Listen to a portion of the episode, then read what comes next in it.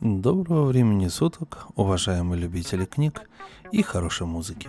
С вами очередной подкаст от сообщества ВКонтакте Drum Books и на микрофоне для вас зачитывает интересные рассказы Валентин Мурко. Признаться честно, найти сегодняшнего героя было очень трудно в интернете.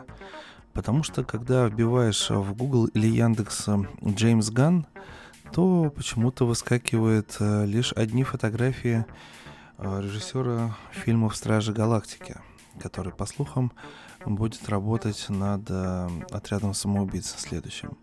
Но его полный тезка, писатель-фантаст, ученый литературовед, естественно, меня интересует куда как больше. Благо, что этот высокоуважаемый, глубоко уважаемый писатель до сих пор жив, и на данный момент ему 95 лет. Э, Джеймс Адинган написал множество произведений, сотни рассказов, повестей, эссе, статьи. Он э, писал научную фантастику и известен как мастер короткой формы. Вот. Поэтому не будем затягивать и будем знакомиться с творчеством Джеймса Гана. И я хотел бы вам зачитать сегодня один рассказ, он довольно-таки большой, а, поэтому один будет, который называется «Где бы ты ни был». Мэт не верил своим глазам. Несколько секунд он стоял как вкопанный, глядя вслед подпрыгивающему на ходу колесу. Затем, опомнившись, помчался вслед. «Стой!» – орал он – «Стой, черт тебя подери!» Словно забавляясь, колесо высоко подпрыгнуло и, опустившись на землю, покатилось еще быстрее, чем прежде. Мэт пробежал по пыльной, нагретой солнцем дороге почти 100 ярдов, прежде чем ему удалось поравняться с колесом и толкнуть его ногой в бок. Вращаясь, оно упало на дорогу и замерло, словно опрокинутая на спину черепаха. Тихо зазвенели маленькие серебряные колокольчики – Смех? Мэт быстро и зло огляделся. Единственным живым существом поблизости была девчонка, которая брела по дороге в нескольких сотнях ярдов от его, осевшего на бок автомобиля. Мэт пожал плечами и вытер пот со лба рукавом рубашки. Поздний июньский полдень в Южном Миссури был слишком жарким для физических упражнений – он поднял колесо и покатил его сквозь волны горячего зноя и медленно оседавшее облако красной пыли назад, к зеленому форду. Мэт мог бы поклясться, что остановился для смены колеса на редком среди этих холмов ровном участке. Но тем не менее колесо, как только он отвинтил гайки, пустилось вниз, словно машина стояла на крутом склоне горы. Как будто несчастье с колесом не могло произойти десятью милями раньше на автостраде, где к его услугам были многочисленные станции обслуживания. Впрочем, выходка колеса была лишь последней в длинном ряду неудач и неприятностей, печальными свидетельствами которых остались многочисленные ссадины и царапины. Мэт вздохнул. В конце концов, он хотел одиночества. Предложение Гэя закончить диссертацию в его охотничьей хижине показалось Мэтту в свое время божьим даром, но сейчас он уже не был в этом уверен.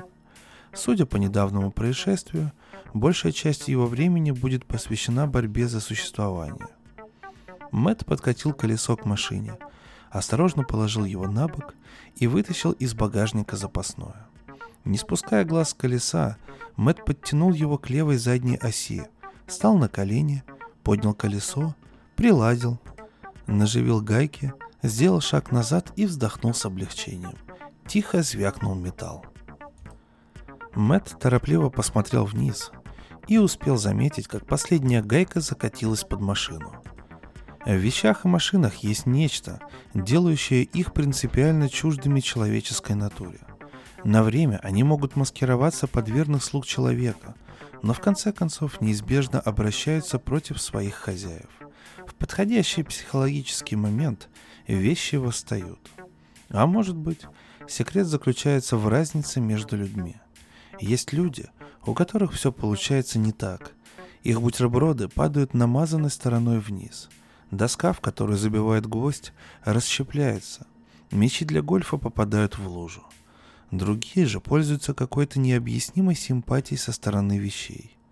Удача, умение, координация движений, опыт. Мэт вспомнил свою чуть не кончившуюся трагически попытку изучить химию. Он едва одолел качественный анализ. Потом ему вспомнилась злополучная, стоившая совершенно невероятного труда шестеренка и Рейс Федер, который никак не хотел проводить тонкую линию, сколько не зачищая его конец. Все это убедило Мэтта, что его руки слишком неуклюжи для инженера. Он перенес свои устремления в область, где орудия труда были более податливы. Когда-нибудь он напишет об этом неплохую статью для журнала. Смех. На этот раз сомнений быть не могло. Смех звучал прямо за спиной. Мэт круто обернулся. Перед ним стояла все та же девчонка, чуть выше пяти футов, в выцветшем бесформенном платье, с маленькими босыми и грязными ногами. Волосы, заплетенные в длинные косички, были мышиного цвета. Только большие голубые глаза чуть оживляли ее бледное личико. «Почему бы вам не впрячь лошадь?» — спросила она хихика. «Давно ли ваши края завезли эту остроту?» Мэт подавил раздражение, повернулся и стал на четвереньки, чтобы заглянуть под машину. Одну за другой он подобрал гайки, но последняя, разумеется, находилась вне пределов досягаемости. Обливаясь потом, он пополз за ней под форт.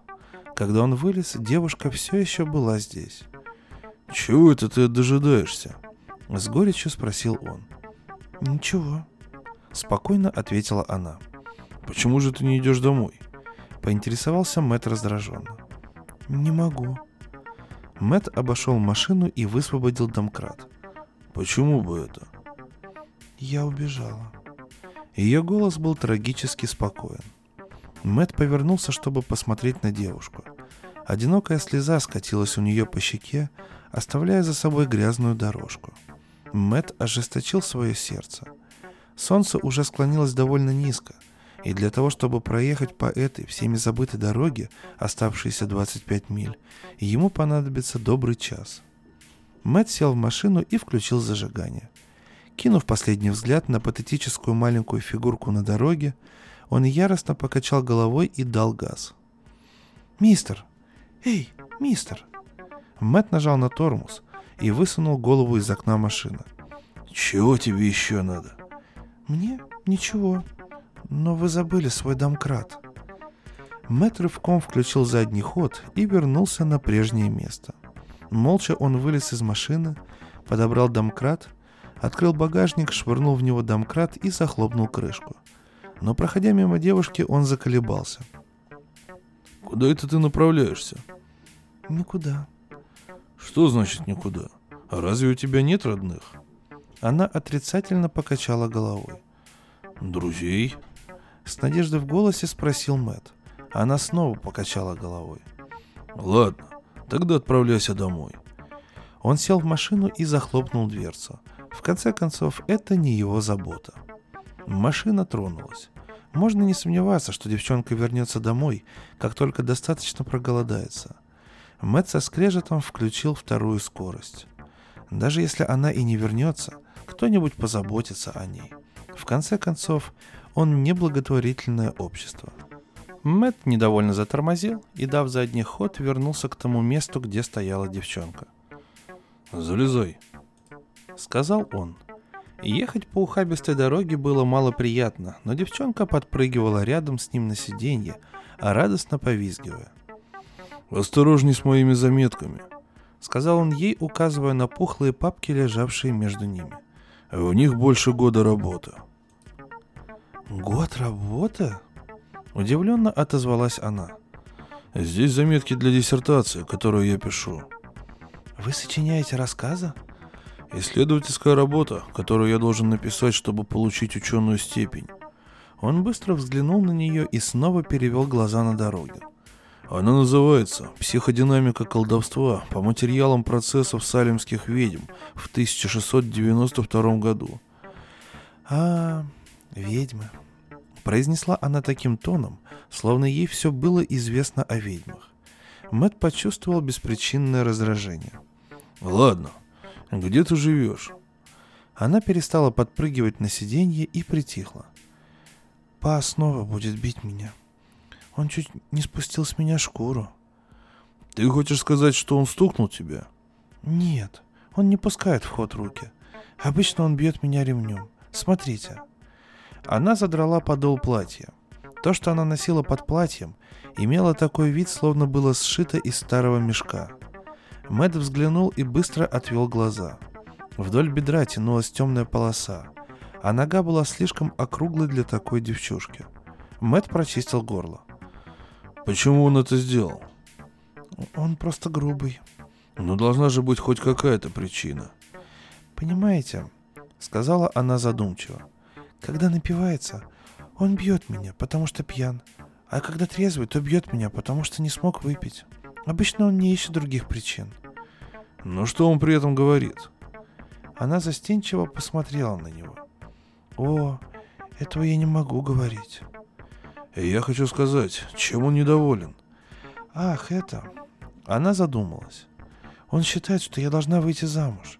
Он хочет, чтобы я подцепила какого-нибудь здорового молодого парня, который бы переехал к нам и делал бы всю работу. Девчонки не приносят в дом денег, говорит он. Во всяком случае порядочные. Они только едят и бросят тряпки. Выйти замуж. Но, по-моему, ты слишком молода для этого. Она взглянула на него уголком глаза. Мне 16. У нас такие девушки по нескольку поклонников имеют. Одно вот уж во всяком случае. Мэт внимательно посмотрел на нее. 16 лет? Это казалось невероятным. Правда, ее платье было достаточно бесформенным, чтобы скрыть все, что угодно. «Выйти замуж, выйти замуж. Вы думаете, я не хочу выйти замуж? Разве я виновата, что никто из парней меня не хочет?» «Этого я не могу понять», — саркастически сказал Мэт. Она улыбнулась ему. «Какой вы милый». Когда она улыбалась, она выглядела почти хорошенькой. Во всяком случае, для деревенской девчонки. «Ну, почему?» — спросил Мэт. «Может, из-за па. Никто не хочет жить вместе с ним. Но главное, по-моему, просто не везет. С одним парнем я встречалась почти год. Он сломал ногу. Другой упал в озеро и чуть не утонул. Разве хорошо было с их стороны сваливать вину на меня, даже если мы и поссорились перед этим?» «Сваливать вину на тебя?» Она энергично закивала головой. «Те, кто не очень ненавидит меня, говорят, что я не девушка, а ходячее стихийное бедствие. Другие выражаются еще хуже. Парни перестали ухаживать за мной. Один даже сказал, что он скорее женится на гремучей змее. А вы женаты, мистер... мистер... Мэтью Райт. Нет, я не женат. Она задумчиво кивнула головой. Райт. Эбигайл Райт. Как хорошо звучит. Эбигал Райт? Разве я это сказала? Ну не смешно ли? Моя фамилия Дженкинс. Мэт проглотил слюну. Ты поедешь домой, сказал он с непоколебимым убеждением. Или ты мне скажешь, как проехать туда, или можешь вылезать из машины. Но по... Как по-твоему, куда я тебя везу? Туда, куда вы едете, сказала она, широко раскрыв глаза. Послушай, ради бога, ты не можешь ехать туда со мной, это неприлично. Почему? Наивно спросила она.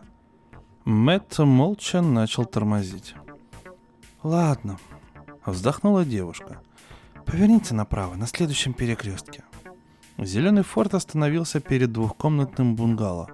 Если его стены и покосившееся крыльцо и были когда-либо знакомы с краской, то знакомство было чисто шапочным, да и то давним. Большой загорелый человек с длинной черной бородой и высокой шапкой волос задумчиво раскачивался на крыльце в шатком кресле. «Это па...» Испуганно шепнула Эбигайл. Мэт подождал в неловком молчании, но ее отец продолжал невозмутимо раскачиваться в кресле, как будто незнакомцы каждый день привозили домой его дочь. Может быть, так оно и есть. С раздражением подумал Мэт. «Ну вот», — сказал он. «Ты приехала». «Я не могу вылезти, пока не узнаю, собирается ли он меня выдрать». — ответила Эбигайл. «Поговорите с ним. Узнайте, сердится ли он». «Нет уж, с меня хватит», — убежденно заявил Мэтт, снова взглянув на большую черную фигуру, продолжавшую молча раскачиваться на крыльце. «И я выполнил свой долг, доставив тебя домой. Прощай». Не могу сказать, чтобы наше знакомство доставило мне большое удовольствие. О, вы такой милый и очень симпатичный. Мне бы не хотелось рассказать, па, как вы воспользовались тем, что я была совсем одна. В ужасе Мэт поглядел на Эбигайл, а затем вылез из машины. Медленно подошел к крыльцу и поставил одну ногу на покосившуюся ступеньку. «Ммм, я встретил вашу дочь на дороге». Дженкинс раскачивался. «Она убежала», — продолжал Мэт. «Я привез ее обратно». Закончил он в полном отчаянии. Дженкинс продолжал раскачиваться и молчать. Мэт вернулся к машине и вытащил из отделения для перчаток пинту виски. А затем вернулся к крыльцу. «Не хотите ли немного выпить?» Большая рука протянулась вперед и загробастала бутылку. Другая рука свернула пробку. Как только горлышко бутылки исчезло в спутанной бороде, ее дно немедленно задралось к небу. Бутылка забулькала. Когда она опустилась, в ней оставалось меньше половины. «Слабовато», — произнесла борода. «Я привез вашу дочь обратно», — сказал Мэтт, начиная с самого начала. «Зачем?» Ей некуда было идти. Я думаю, в конце концов, это ее дом. Она убежала. Послушайте, мистер Дженкинс, я понимаю, дочери-подростки могут доставить кучу неприятностей, но в конце концов она ваша дочь. Не уверен. Мэтт сглотнул слюну и попробовал еще раз. Счастливая семейная жизнь должна быть основана на разумных компромиссах с обеих сторон. Бить ребенка не значит воспитывать его – и если вы... Бейте ее! Дженкинс медленно поднялся с кресла. Это было внушительное зрелище, словно сам Нептун вставал из моря во всем своем величии. Гигантский, бородатый и могучий. Даже если отбросить высоту крыльца, Дженкинс возвышался несколькими дюймами над почти шестью футами Мэтта. Да я пальцем ее ни разу не тронул. «О боже», — подумал Мэтт, — его трясет со страху. «Зайдите», — сказал Дженкинс, махнув бутылкой по направлению к двери. В комнате царил хаос. Пол был усеян осколками битой посуды. В центре комнаты лежал перевернутый стол, словно размахивая в воздухе тремя неструганными ножками. Четвертая, вывернутая из гнезда, сиротливо торчала в сторону, а рядом валялись разбитые в щепу стулья. «Это она наделала?» Слабым голосом спросил Мэт. «Это еще ничего!» Жалобный голос Дженкинса никак не вязался с его массивной фигурой. «Вы бы видели другую комнату!» «Ну каким образом?» «Я не говорю, что Эб сделала это», — сказал Дженкинс, качая головой. Его борода тряслась у самого носа Мэтта. «Но когда она чувствует себя несчастной, случается всякое. А она была здорово несчастна, когда Дункан сказал ей, что больше не придет. Стулья подпрыгивали и падали на пол. Стол танцевал по всей комнате, пока не разлетелся на куски. Тарелки летали по воздуху. Смотрите!» Он нагнул голову и развел руками волосы. На затылке виднелась огромная шишка. «Мне даже не хочется думать, что случилось с Дунканом». Он печально покачал головой. «Так вот, мистер, мне кажется, у меня есть все основания наказать девчонку. Не так ли? Но чтобы я ее ударил, да я скорее суну руку в змеиное гнездо. Вы хотите сказать, что эти вещи случаются сами собой? Именно. Я думаю, что у вас в мозгах все запуталось. Никто не поверил бы во все это, если бы сам не видел и не чувствовал. Тут он потер шишку на затылке. И если бы этого не случалось раньше, Странные вещи начали твориться вокруг Эб с тех пор, как она стала входить в возраст, лет 5-6 тому назад. Но ведь ей только 16 лет. 16? Дженкинс осторожно глянул через открытую дверь в сторону машины Мэтта и понизил голос до шепота. «Не выдавайте меня. но Эб всегда любила приврать. Девчонки больше 18. Единственная целая тарелка упала с полки и разбилась у ног Дженкинса. Он подпрыгнул и задрожал всем телом. «Видели?» — жалостливо прошептал он.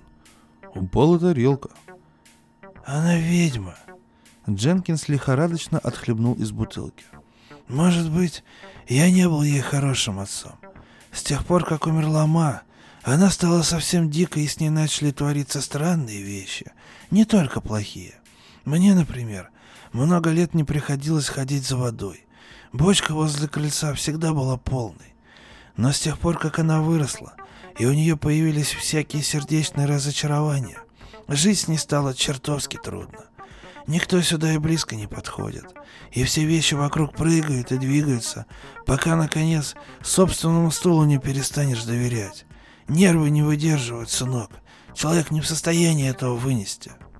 К смущению Мэтта глаза Дженкинса стали наполняться крупными слезами. У меня больше нет друзей, чтобы предложить мне выпить или, скажем, помочь по хозяйству, когда мне ломит поясницу. Я больной человек, сынок. Послушай, сынок, ты городской человек. Выглядишь красиво, и манеры, и всякое там образование. Я так полагаю, что Эб ты нравишься. Почему бы тебе не взять ее с собой? Мэт начал пятиться по направлению к двери. Она девчонка, что надо. Как приведет себя в порядок. А готовит она просто здорово.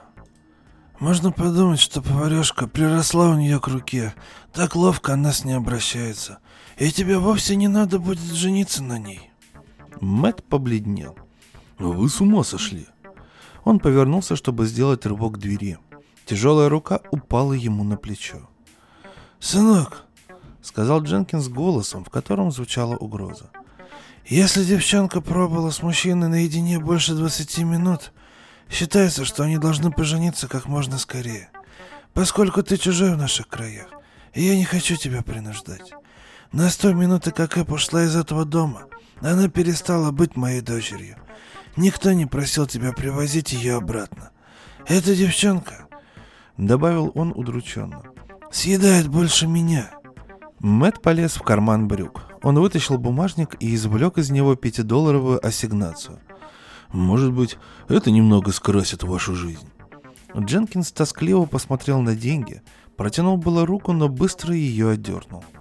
«Не могу», – простонал он. «Не стоят того эти деньги. Вы привезли ее, вы ее и увезите». Мэт глянул сквозь открытую дверь на машину, содрогнулся и прибавил вторую пятерку. Дженкинс покрылся потом. Он с отчаянием смял бумажки в своей широкой ладони. «Ладно», — сказал он хриплым голосом. «Это десять чертовски убедительных доводов». Мэт бросился к машине и сел за руль. «Вылезай, ты дома». «Но, па...» «Отныне он будет тебе любящим отцом. Прощай». Волоча ноги и сутулясь, девушка обошла машину. Но подойдя к крыльцу, она выпрямилась. Дженкинс, стоявший в дверях, отпрянул назад перед своей низкорослой дочкой. «Скверный, грязный, старикашка!» Прошипела Абигайл. Дженкинс торопливо поднял бутылку к бороде. Тут она, должно быть, выскользнула у него из рук — но вместо того, чтобы упасть, осталось висеть в воздухе горлышком вниз. Виски полилось Дженкинсу на голову. Дженкинс, который теперь стал еще более похож на Нептуна, повернулся к машине и печально покачал головой. Мэтт лихорадочно развернул машину и стремительно вылетел со двора. Несомненно, это был обман зрения. Бутылки виски не висят в воздухе без поддержки. Найти хижину Гея оказалось нелегко. Мэт два с лишним часа кружил по грязным дорогам. Он решил задержаться, когда в четвертый раз проехал мимо хижины, которая во всем отвечала описанию Гея, кроме того, что была обитаемой. Свет из окон потоками лился в темноту. По крайней мере, он сможет расспросить о дороге. Запах жареной ветчины, доносившийся из дома, довел его до иступления. Мэт постучал в дверь. Может быть, его даже пригласят к ужину. Дверь отворилась. «Входите. Что вас держит?» Мэт замигал. «Нет, нет!» — вскричал он. На мгновение он почувствовал себя героем старого анекдота о пьяном в гостинице, который, шатаясь вновь и вновь, возвращается все к той же двери. Каждый раз его выставляют с возрастающим возмущением, пока он, наконец, не произносит жалобным тоном. «О боже, неужели вы один живете во всех комнатах сразу?» «Что ты здесь делаешь?» — спросил Мэтт слабым голосом. «Как ты... Каким образом ты сюда попала?» Эбигейл втянула его в хижину. Внутри было чисто, светло и уютно. Пол подметен, две нижние откидные койки на противоположных стенах аккуратно застелены. На столе стояли два прибора. В плите горел огонь и готовился ужин. Па передумал. Но он не мог. Я ему дал. Ах, это... Она полезла в карман платья. Вот, она протянула ему две смятые пятидолларовые бумажки и пригоршню серебряных и медных монет. Мэт машинально пересчитал мелочь. Ее набралось на доллар 37 центов. Па сказал, что послал бы вам больше, но это все, что он смог наскрести. Мэт тяжело опустился на стул. «Ну, каким образом ты... Я ведь сам точно не знал, где находится это место. Я же тебе не сказал, куда я еду». «О, я всегда хорошо умела находить дорогу и потерянные вещи, как кошка. Но... но... но как ты сюда попала? Приехала. Невольно Мэт посмотрел на стоявшую в углу метлу. Па одолжил мне мула. Я уже отпустила его, он сам найдет дорогу домой. Но ты не можешь здесь оставаться, это невозможно. Ну, пожалуйста, мистер Райт. В голосе Эбигайл появились успокаивающие нотки. Моя мама всегда говорила, что мужчина не должен принимать решения на пустой желудок. Посидите и отдохните, ужин готов. Вы, наверное, умираете с голоду. Нечего здесь решать. Начал было Мэт, но замолчал, глядя, как она ставит на стол ужин. Толстые ломти жареной ветчины с густой подливкой, маисовые лепешки, воздушные бисквиты, масло, домашнее варенье, крепкий черный кофе, дымящийся и ароматный. Щеки Эбигайл раскраснелись у плиты. Она выглядела почти хорошенькой. «Ее не в состоянии есть». «Чепуха», — ответила Эбигайл, наполняя его тарелку. Мрачно Мэт отрезал ломоть ветчины и положил его в рот. Мясо было таким нежным, что почти таяло во рту. Чуть спустя Мэт уже поглощал пищу с той скоростью, с какой успевал подносить ее к рту — все было приготовлено так, как ему всегда нравилось. Никогда он не мог никому объяснить, до какой степени надо поджаривать ветчину, но это было приготовлено как раз по его вкусу. Мэт откинулся от стола, зажег сигарету и стал наблюдать, как Эбигайл наливает ему третью чашку кофе. Он почувствовал, что жизнь прекрасна. Если бы у меня было время, я бы испекла пирог с персиками. Я умею готовить очень вкусный пирог с персиками.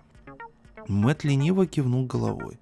Конечно, было бы совсем неплохо иметь кого-нибудь рядом, чтобы... Нет, произнес он вдруг. Ничего не выйдет. Ты не можешь здесь оставаться. Что скажут люди? Но кому какое дело? А потом я всегда могу сказать, что мы женаты. Нет, Пожалуйста, не говори этого. Мистер Райт, умоляюще проговорила Эбигейл. Пожалуйста, разрешите мне остаться. Я буду вам готовить и убирать хижину. Я вам совсем не буду мешать. Честное-пречестное слово, не буду.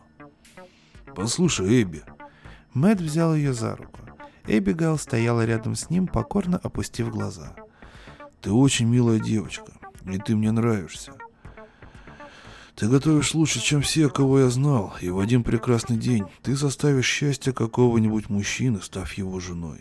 Но я слишком хорошо к тебе отношусь, чтобы позволить тебе погубить свое доброе имя. Ты должна вернуться домой к отцу. Ладно, произнесла Эбигайл так тихо, что ее едва было слышно. Обескураженный неожиданным успехом, Мэт встал и пошел к двери. Эбигайл покорно последовала за ним – Мэт открыл дверцу машины и помог девушке сесть. А затем, обойдя машину, сел сам на место водителя. Эбигайль, такая маленькая и тихая, сидела, прижавшись к дверце. Внезапно Мэтту стало жалко ее и стыдно, словно он ударил ребенка. Но он взял себя в руки и включил зажигание. Мотор зафыркал, но машина стояла неподвижно. Мэтт сбросил газ и снова нажал на стартер. Мотор пыхтел, тщетно пытаясь сдвинуть машину с места. Мэтт проверил зажигание. Все было в порядке.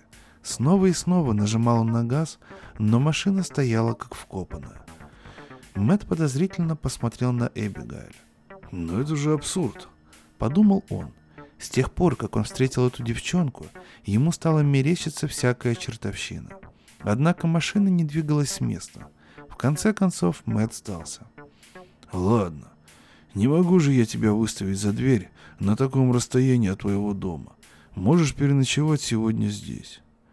Молча она последовала за ним в хижину. Она помогла ему устроить из одеял импровизированные ширмы, прикрепив их к верхним койкам на двух противоположных стенах хижины. Когда Мэтт открыл глаза, сквозь одеяло просвечивали рассеянные лучи солнца. Комната была наполнена запахом жареной ветчины и кипящего кофе. Мэтт жадно принюхался и, отодвинув одеяло, выглянул наружу. Все его припасы были выгружены из машины и аккуратно сложены в углу. На маленьком столике около окна стояла пишущая машинка. Рядом с ней лежали драгоценные папки и стопка чистой бумаги. Эбби, весело напевая, ставила на стол завтрак. Вместо вчерашнего ужасного платья на ней было надето новое, коричневое, которое совершенно не шло ей, зато не так скрывало вполне правильную, хотя и хрупкую фигуру. Мэт мельком подумал о том, как бы она выглядела, если бы ее как следует причесать и одеть в порядочное платье. Но эта мысль быстро отступила под новым натиском на его чувства. Он ведь уже сел за стол. И яйца были приготовлены как раз так, как надо. Белок плотный, но не твердый. Было странно, как Эбби смогла угадать все его вкусы. Сначала он было подумал, что переоценил свой аппетит – но довольно быстро уплел три яйца. Со вздохом Мэт отодвинул от себя тарелку. «Ну что ж», — начал он. Эбби сидела очень тихо и смотрела в пол. Сердце Мэтта дрогнуло. В конце концов, несколько часов не составит никакой разницы. «Ну что ж», — повторил он, — «пора приниматься за работу». Эбби вскочила и начала убирать со стола. Мэт подошел к столику, на котором его ждала пишущая машинка. Он сел в кресло и вложил в машинку чистый лист бумаги. Стол был очень удобно расположен по отношению к свету. Высота его как раз соответствовала росту Мэта. Идеальные условия для работы. Все было в полном порядке, кроме одного. Ему совершенно не хотелось работать. В конце концов, он напечатал в центре листа – Психодинамика колдовства. По материалам процессов салемских ведьм 1692 года. Он подчеркнул заголовок и остановился. Не то чтобы Эбби была очень шумной, ее почти не было слышно. Мэт одним ухом прислушивался к тому, как она мыла посуду и ставила тарелки на полку. А затем последовало молчание. Мэт терпел сколько было сил и затем обернулся. Эбби сидела за столом и зашивала дыру в его старых брюках. Словно почувствовав его взгляд, Эбби подняла голову и улыбнулась. Мэтт снова повернулся к пишущей машинке. «Колдовство», — начал он нерешительно.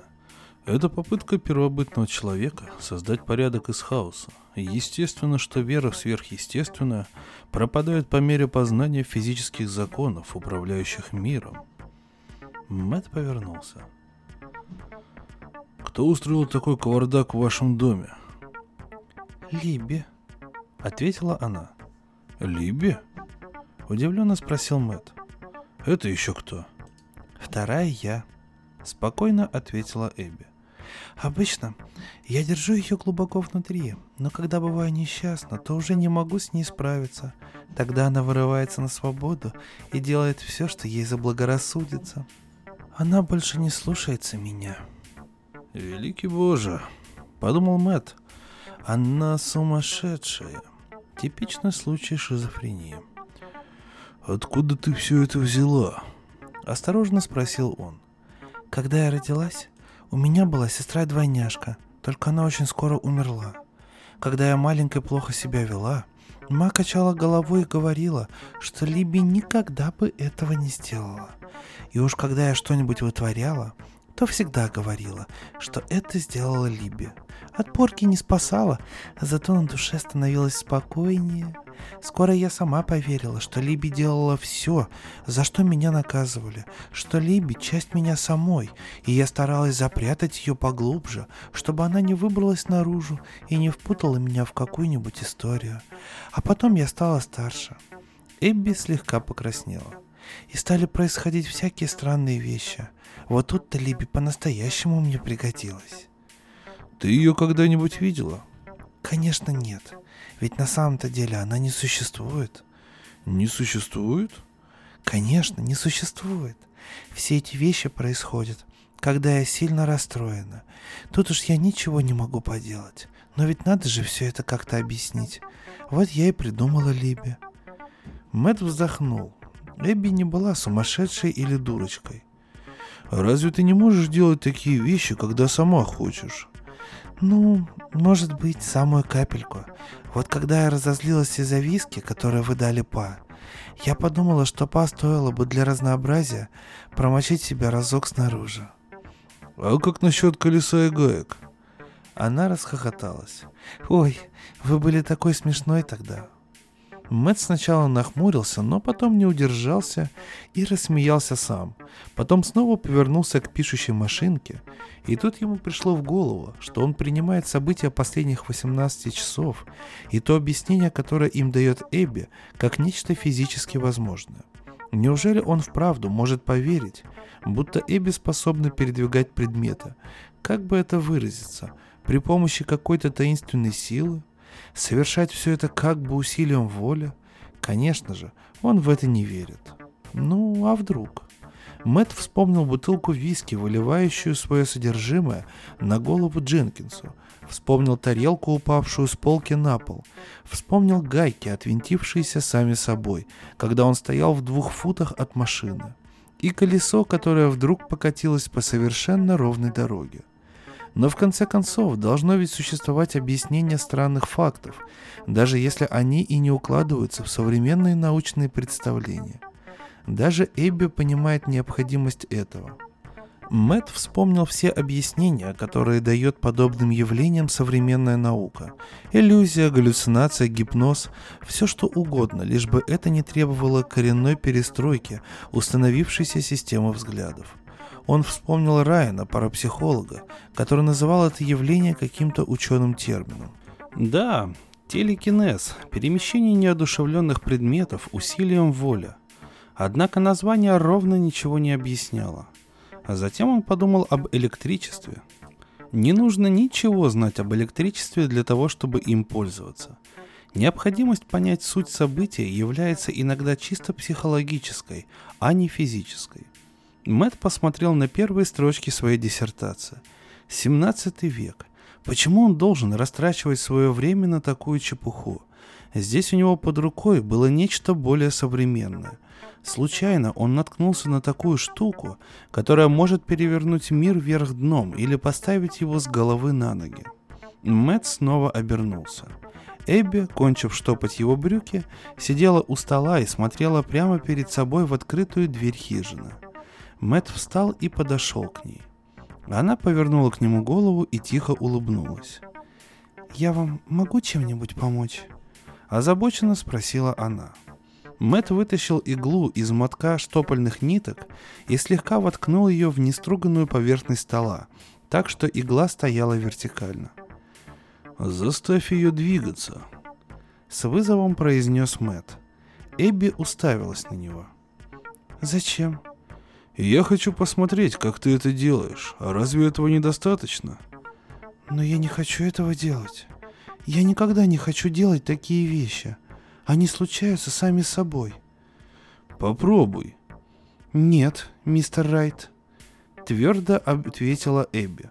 Мне никогда это не приносило ничего, кроме неприятностей. Это распугало всех моих друзей, всех знакомых Па. Если ты хочешь остаться здесь, то будешь делать то, что я тебе велю.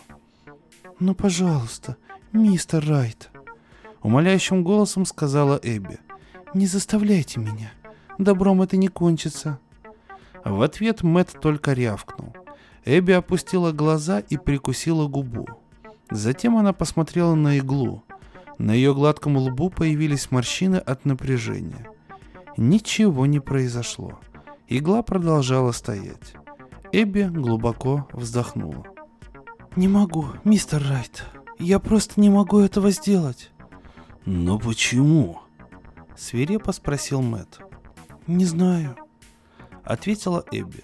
Машинально она начала разглаживать рукой складки юбки у себя на коленях. «Мне кажется, это потому, что я счастлива». Мэт потратил целое утро на эксперименты. Он предлагал Эбби катушку ниток, авторучку, монетку, листок бумаги, бутылку. Последняя показалась самому Мэту гениальной идеей. Но бутылка, как и все прочее, пребывала в полной неподвижности. Он даже вытащил запасное колесо из багажника и прислонил его к машине. 15 минут спустя колесо было все в том же положении. Наконец Мэтт снял с полки чашку и поставил ее на стол – ты так хорошо умеешь бить посуду. Разбей ее. Эбби безнадежно уставилась на чашку. Лицо ее выглядело старым и осунувшимся. На секунду все ее тело напряглось, а затем она бессильно опустилась на стул. «Не получается. Ни в какую не получается». «Никак!» Заорал на нее Мэт. «Неужели ты такая дура, что даже не умеешь говорить правильно? Нельзя говорить ни в какую. Надо говорить никак. С немой мольбой Эбби подняла на Мэтта свои голубые глаза. «Никак», — сказала она голосом, в котором слышались рыдания, и опустила голову на руки. Плечи ее стали судорожно вздрагивать.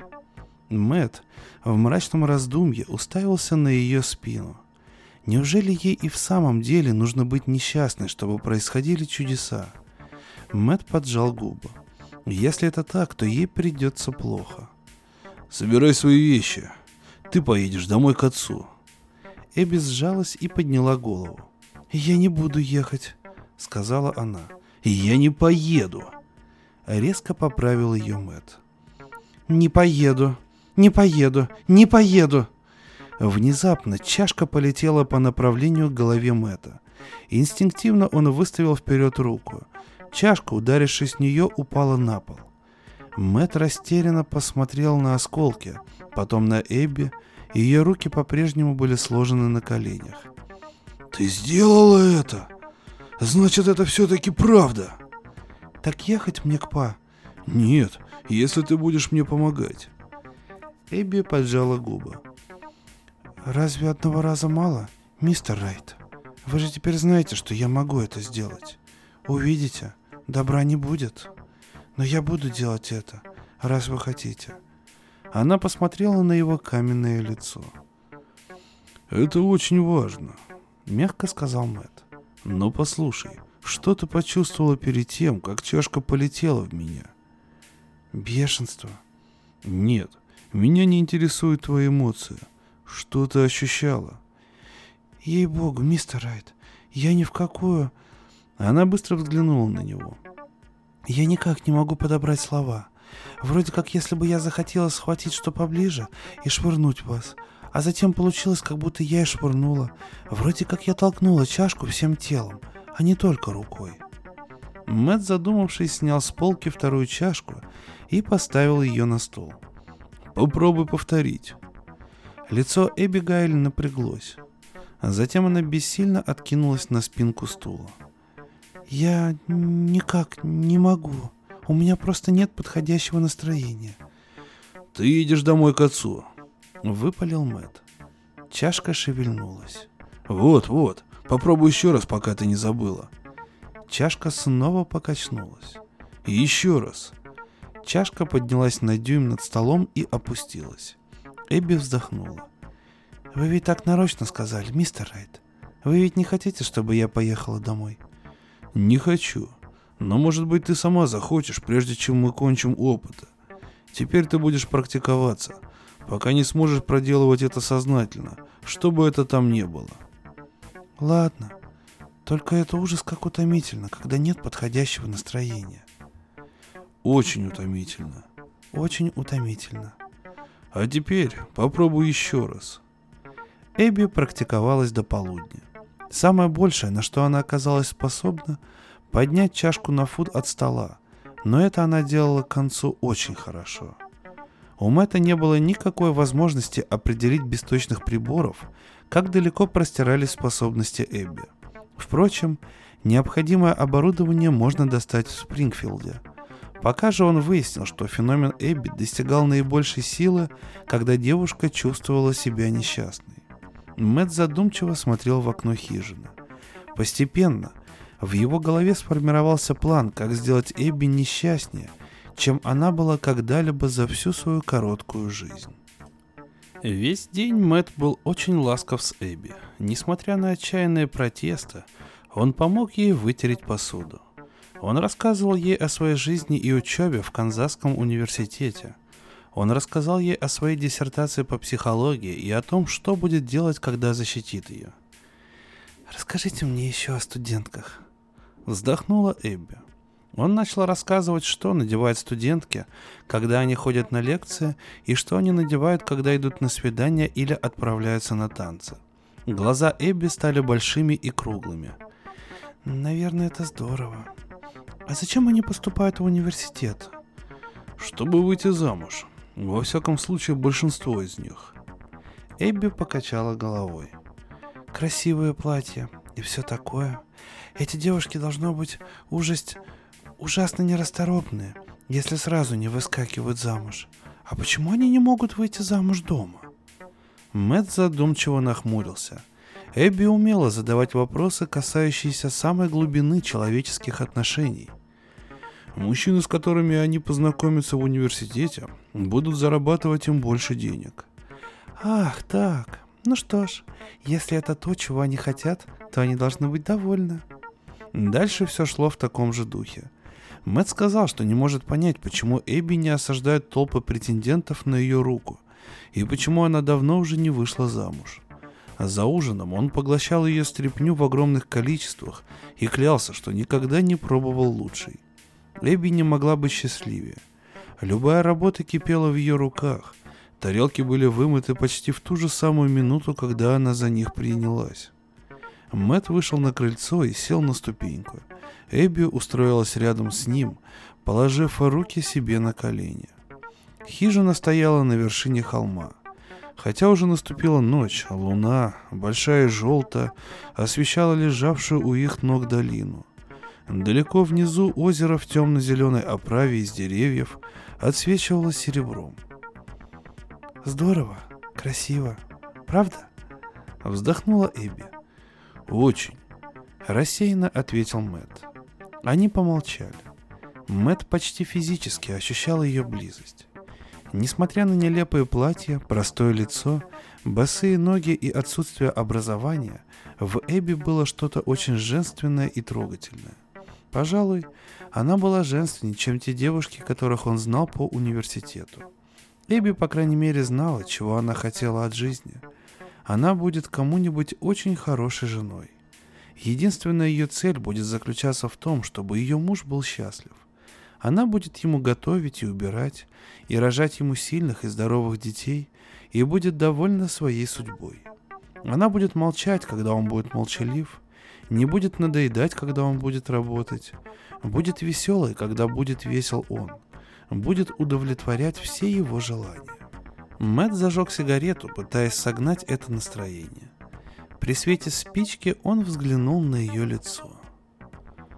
«Как ухаживают у вас в горах?» «Иногда мы гуляем», — мечтательно ответила Эбби. «И вместе смотрим на все. И немножко разговариваем. Иногда в школе устраивают танцы. А если у парня есть лодка, можно поехать кататься по озеру. Иногда бывают вечера в церкви или пикники. Но чаще всего, когда ночь бывает теплой и светит луна, мы сидим на крыльце, взявшись за руки, и делаем то, что девушка согласна позволить. Мэт взял ее руку в свою. Рука была сухой, прохладной и сильной. Эбби повернула голову, пытаясь рассмотреть в темноте его лицо. «Я вам хоть капельку нравлюсь, мистер Райт? Не так, чтобы жениться на мне, а по-дружески». «Мне кажется, ты самая женственная из всех женщин, каких я знал», — ответил он и понял, что это действительно так. Словно сговорившись, они одновременно прижались друг к другу. Мэт нашел губами ее губы, и они были мягкими, теплыми и страстными. Тяжело дыша, он оттолкнул ее. Эбби, слегка повернувшись, прикорнула к его плечу. Рука Мэта обнимала ее за талию. Она удовлетворенно вздохнула. «Мне кажется, что я бы все вам позволила». «Не понимаю, почему ты давно не вышла замуж?» «Наверное, я виновата», — задумчиво сказала Эбби. «Мне не нравился никто из тех, кто за мной ухаживал. Я злилась на них без всякой причины, а потом с ними случалось что-нибудь нехорошее. Может быть, мне хотелось, чтобы они были другими. Думаю, что я не была влюблена ни в одного из них. Во всяком случае, я рада, что не вышла замуж. Она вздохнула. Мэт почувствовал что-то вроде угрызения совести. Ну и свинья же это Мэтью Райт. Подумал он. А что случилось с этими парнями, которые за тобой ухаживали? Ты была в этом виновата? Люди всякое болтали. Они говорили, что у меня дурной глаз. Конечно, когда Хэнк когда-то опоздал, я сказала ему, что он мог с таким же успехом сломать себе ногу. На следующий день он полез забивать планки на крыше и упал и сломал ногу. Но он всегда был очень неуклюжим. А Джим был таким холодным, и я посоветовала ему прыгнуть в озеро, чтобы согреть свою кровь. Но, по-моему, человек, который только и делает, что удит рыбу, должен часто падать в воду. Думаю, что так, ответил Мэт. Его стало пробирать дрожь. Вам холодно, мистер Райт? спросила с беспокойством Эбби. Позвольте мне принести ваш пиджак. Не надо, все равно уже пора идти спать. Иди ложись. Завтра утром мы поедем в Спрингфилд за покупками. Взаправду, мистер Райт, я никогда не была в Спрингфилде, недоверчиво сказала Эбби. Честное-пречестное слово, что поедем. Честное слово. Иди ложись спать. Мэт посидел на крыльце еще несколько минут. Забавные вещи происходили с теми, в ком Эбби разочаровывалась. Когда он зажигал сигарету, его руки слегка дрожали. В Эбби было скрыто множество различных людей.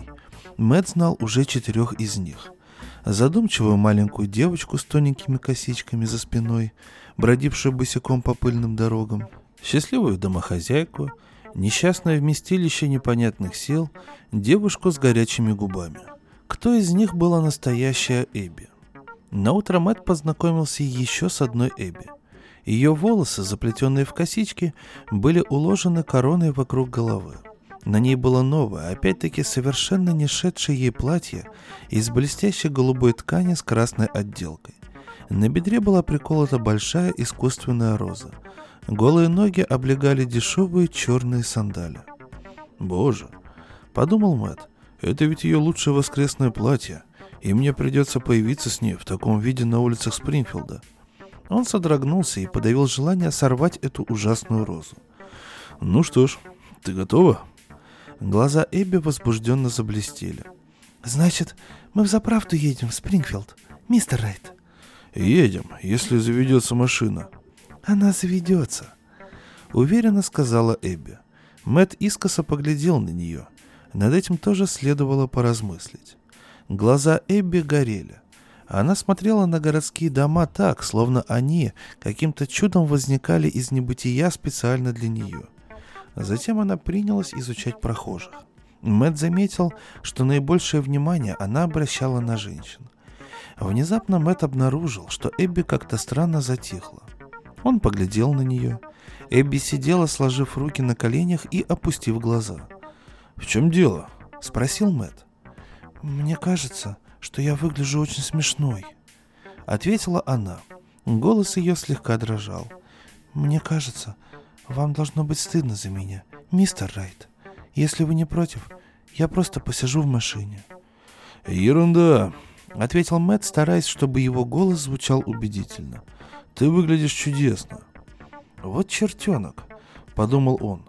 У нее удивительная способность все понимать. Она или необычно тонко чувствует, или...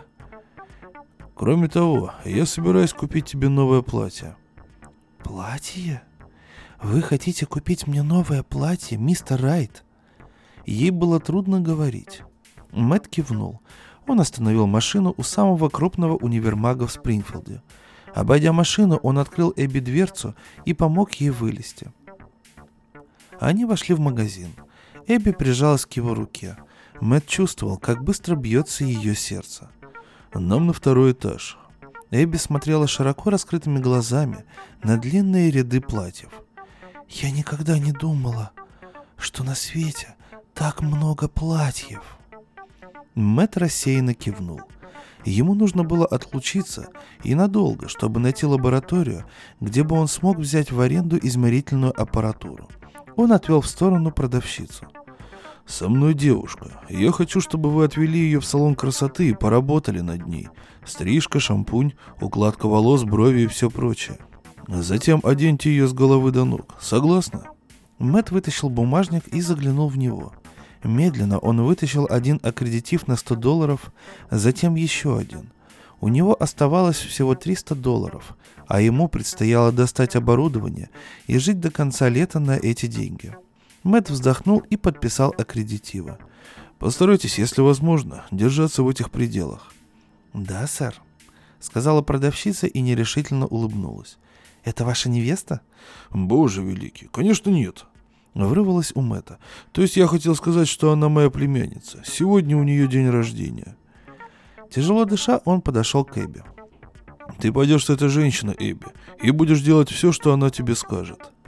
Хорошо, мистер Райт, ответила Эбби, как во сне. Она пошла за продавщицей с таким видом, словно вступала в сказочную страну. Мэтт отвернулся, закусив губу. На душе у него скребли кошки. Сев в машину, он посмотрел на часы. У него в запасе было по меньшей мере два с половиной часа. За это время он сможет найти все необходимое. Впрочем, ему пришлось по возвращении прождать еще два часа. Затем... «Мистер Райт!» Голос был грудным и мелодичным. Мэт поднял глаза и вскочил с кресла. Перед ним стояла блондинка, такая красивая, что у него захватило дыхание – Коротко остриженные волосы, слегка завивающиеся на концах, обрамляли прекрасное лицо. Простое черное платье с низким вырезом облегало маленькую женственную фигуру. Изящные длинные ноги были обуты в маленькие черные туфельки с высокими каблуками.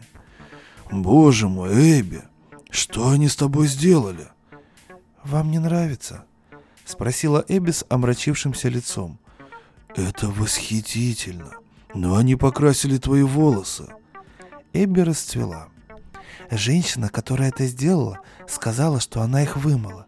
Она сказала, что это их естественный цвет, но мне придется мыть их каждые несколько дней, и даже не хозяйственным мылом. Я никогда не знала, сколько девушка должна возиться со своим лицом. Мне придется многому учиться. Пока Эбби счастливо лепетала, Мэт недоверчиво смотрел на нее. Неужели он спал в одной хижине с этой девушкой? Неужели она готовила ему еду и штопала дыры в его карманах?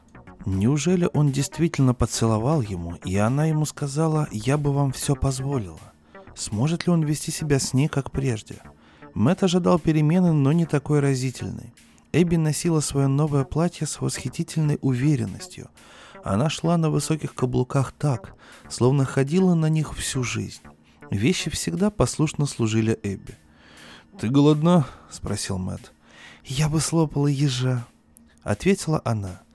Этот ответ так не вязался с ее внешним обликом, что Мэт разразился хохотом. Эбби сделала большие глаза. «Я что-нибудь сказала не так?» — жалобно спросила она. Еда в ресторане была превосходна, и Эбби ела незнакомые диковинки с таким удивлением, словно все это с минуты на минуту могло исчезнуть столь же таинственно, как и появилось. «Попробуй сдвинуть чашку», — попросил Мэт, когда они покончили с едой. Эбби с минуту смотрела на чашку. «Не могу», — тихо сказала она. «Я ужасно стараюсь, просто изо всех сил. Но я не могу. Я для вас все сделаю, мистер Райт, но этого не могу. Потом они танцевали. Во время длинного обратного пути она заговорила только один раз. Неужели есть люди, которые все время живут вот так? Нет. Эбби кивнула. Так оно и должно быть. Такие вещи случаются очень редко. Когда они вошли в хижину, она обняла Мэтта за шею и крепко поцеловала в губы. Есть только один способ, которым девушка может отблагодарить мужчину за такой восхитительный день. Прошептала она ему на ухо. За платье и поездку, и обед, и танцы, и за то, что вы были таким милым. Я никогда не думала, что со мной может случиться что-нибудь похожее. Мне кажется, если действительно любишь кого-нибудь, то можно все. Я вас ужасно люблю. Я рада, что меня сделали такой хорошенькой. Если я могу сделать вас счастливым, хоть ненадолго. Чувствуя, как к горлу подступает тошнота, Мэт осторожно снял ее руки со своей шеи. «Ты не поняла», — холодно произнес он. «Произошла ужасная ошибка, и я не знаю, сможешь ли ты простить меня. Эти платья для другой девушки, моей невесты. Ты примерно того же роста, и вот я подумал, даже не знаю, как это получилось, что ты меня так неверно поняла. Он остановился. Говорить больше было не к чему. Его план удался блестяще. Медленно, по мере того, как он говорил, живость покинула Эбби. Лицо ее погасло, она словно сморщилась и ушла в себя. Она была маленькой девочкой, которую стукнул по лицу в самую счастливую минуту ее жизни человек, которому она больше всего доверяла. Ну что ж, спасибо, что вы позволили мне думать, будто все это для меня, хотя бы и недолго. Я никогда не забуду этот день. Она повернулась и залезла на койку, опустив за собой одеяло. Ее всхлипывания не дали Мэту уснуть в эту ночь. А может быть, он не мог уснуть от того, что всхлипывания были очень тихими, и ему приходилось напрягать слух. Завтрак протекал печально. Что-то случилось с едой, хотя Мэт не мог уловить, что именно. Все было приготовлено так же, как всегда, но пища не имела никакого вкуса. Мэт механически жевал и пытался не смотреть на Эбби. Это не представляло труда. Эбби казалась очень маленькой и не сводила глаз с пола. На ней снова было нелепое голубое платье. Она смыла с лица краску, и оно стало тусклым и безжизненным. Даже ее свежевымытые волосы словно потускнели. Мэт сидел и курил одну сигарету за другой, пока Эбби убирала со стола и мыла посуду. Покончив с работой, она повернулась к нему. «Вы хотите, чтобы я двигала вещи для вас? Сегодня у меня это получится». «Откуда ты знаешь, что я хочу?» «Так уж, знаю». «А ты не возражаешь?» «Нет, я не против чего не возражаю. Она подошла поближе и села на стул. «Смотрите».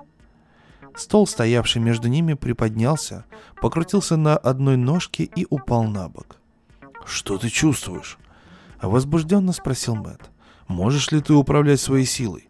Ты хотела, чтобы он двигался именно так?» Стол был вроде частью меня самой, как рука, но я не знала заранее, что он будет делать. «Подожди минуту, я кое-что принесу из машины», и он кинулся за приборами. Эбби безропотно позволила взвесить себя, измерить пульс, температуру и кровяное давление. «Мне бы еще надо было бы измерить твой базальный метаболизм», — пробормотал он. «Но с этим придется подождать. Ах, если бы в этой лачуге была динамо-машина!» «Я могу сделать для вас электричество», — сказала Эбби без всякого интереса. «Может быть и можешь, только если ты будешь тратить всю энергию на измерительную аппаратуру, все измерения станут бессмысленными. Теперь, Эбби, подними, пожалуйста, этот стул на несколько минут». Он заставил ее продержать стул в воздухе пять минут и снова проделал все измерения, отмечая изменения в пульсе, давлении крови, частоте дыхания и затем снова взвесил ее.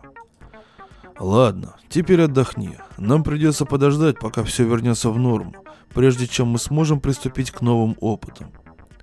Эбби послушно уселась на другой стул и уставилась в пол. «Эбби, ты ведь будешь мне помогать?»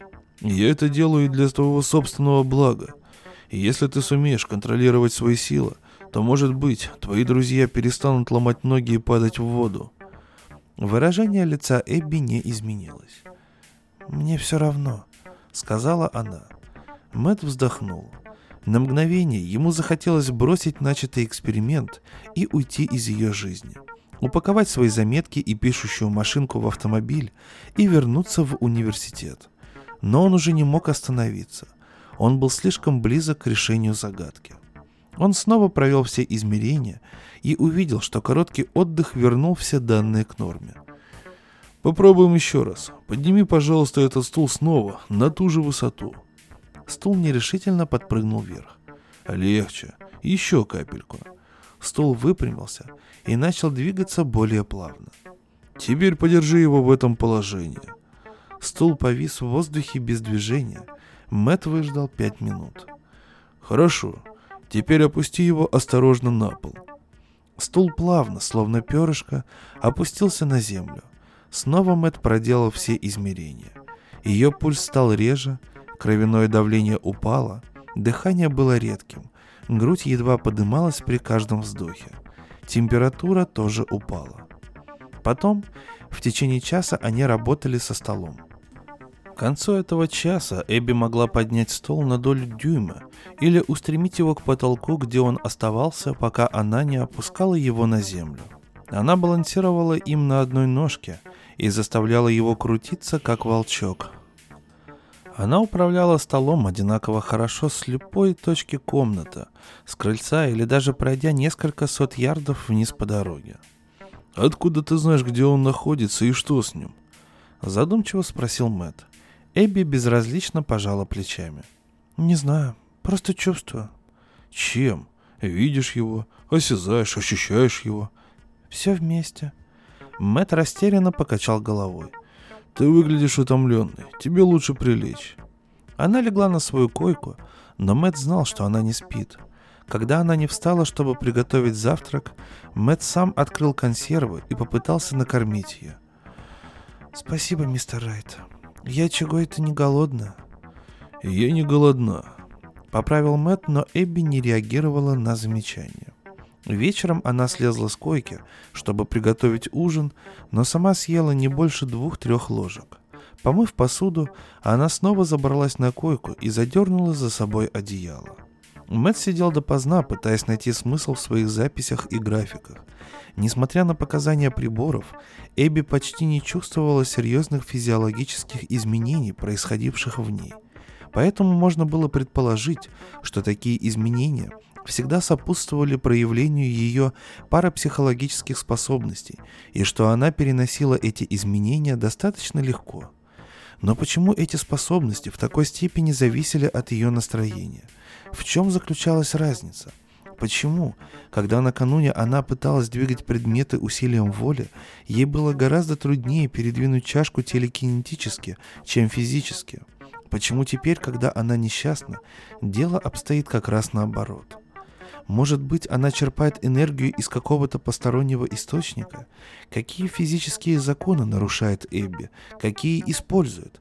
Когда Эбби была несчастна, она каким-то образом могла свести к нулю тяготение. Нет, скорее не тяготение, а массу тела.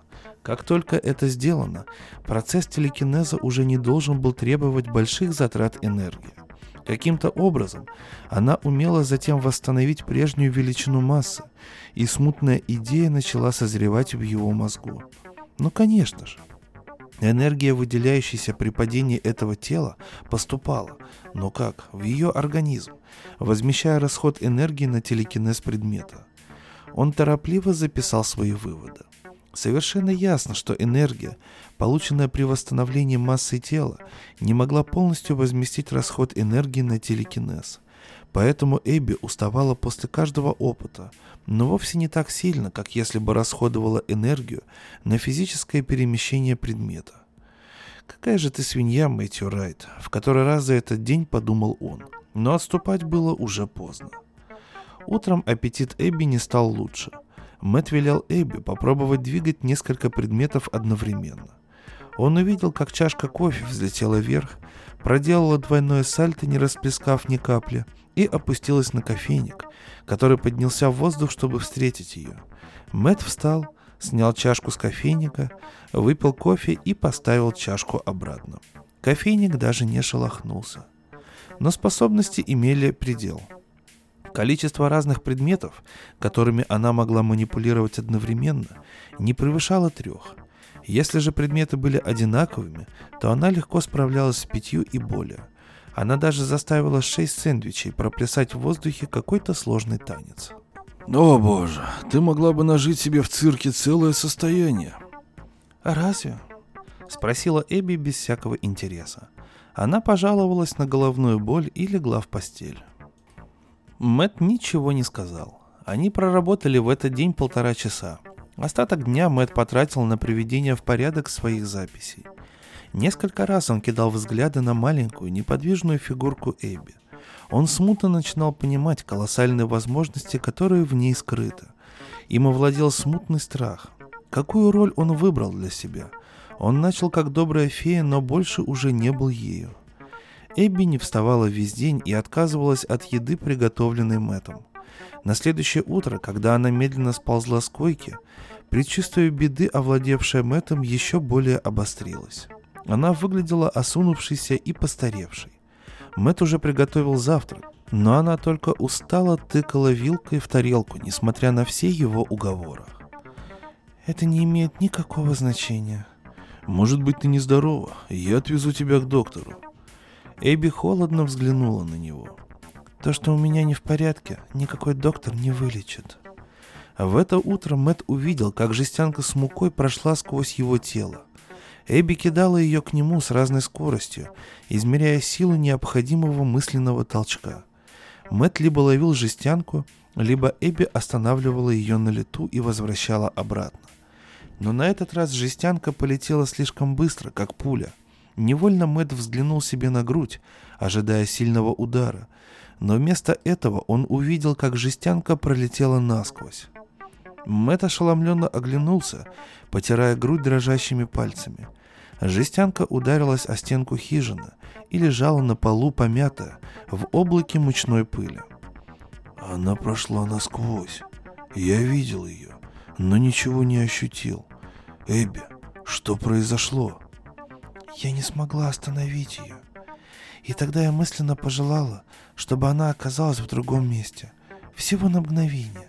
И это случилось. Так они открыли способности Эбби к телепортации. Мысленному мгновенному переносу предметов из одного места в другое. Это оказалось столь же просто, как и телекинез – Эбби заставляла проходить предметы сквозь стены, не вредя ни тем, ни другим. Размеры предметов не играли никакой роли. Насколько Мэт мог судить, расстояние также. «Как насчет живых существ?» Эбби сосредоточилась. Неожиданно на столе появилась мышь, коричневая полевая мышь с подергивающимися усиками и удивленными черными глазами. Секунду мышь лежала на столе как парализованная – а затем быстро побежала по столу в сторону Эбби. Эбби завизжала. Перевернувшись в воздухе, мышь исчезла. Мэтт смотрел, широко раскрыв рот. Эбби висела в воздухе на высоте трех футов. Медленно она опустилась на свой стул. «Это действует и на людей. Попробуй еще раз, попробуй это на мне». Мэт почувствовал тошноту, как если бы земля неожиданно ушла у него из-под ног. Он взглянул вниз и увидел, что парит в воздухе на высоте двух футов над своим стулом. Он медленно поворачивался, но ему казалось, что комната кружится вокруг него. «Здорово!» Мэт начал вращаться быстрее. Через секунду он кружился, как волчок. Комната мелькала у него перед глазами. «Стоп! С меня хватит!» В тот же момент он перестал крутиться и упал вниз. У Мэтта было ощущение, что его желудок собирался выпрыгнуть наружу.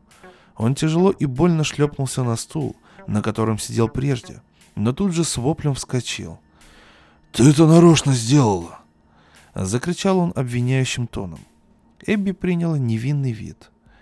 «Я сделала только то, что вы просили». «Ладно, пусть так. Но с этой минуты я отказываюсь быть подопытным кроликом». Эбби сложила руки на коленях. Что мне теперь делать, мистер Райт? Попрактикуйся на себе.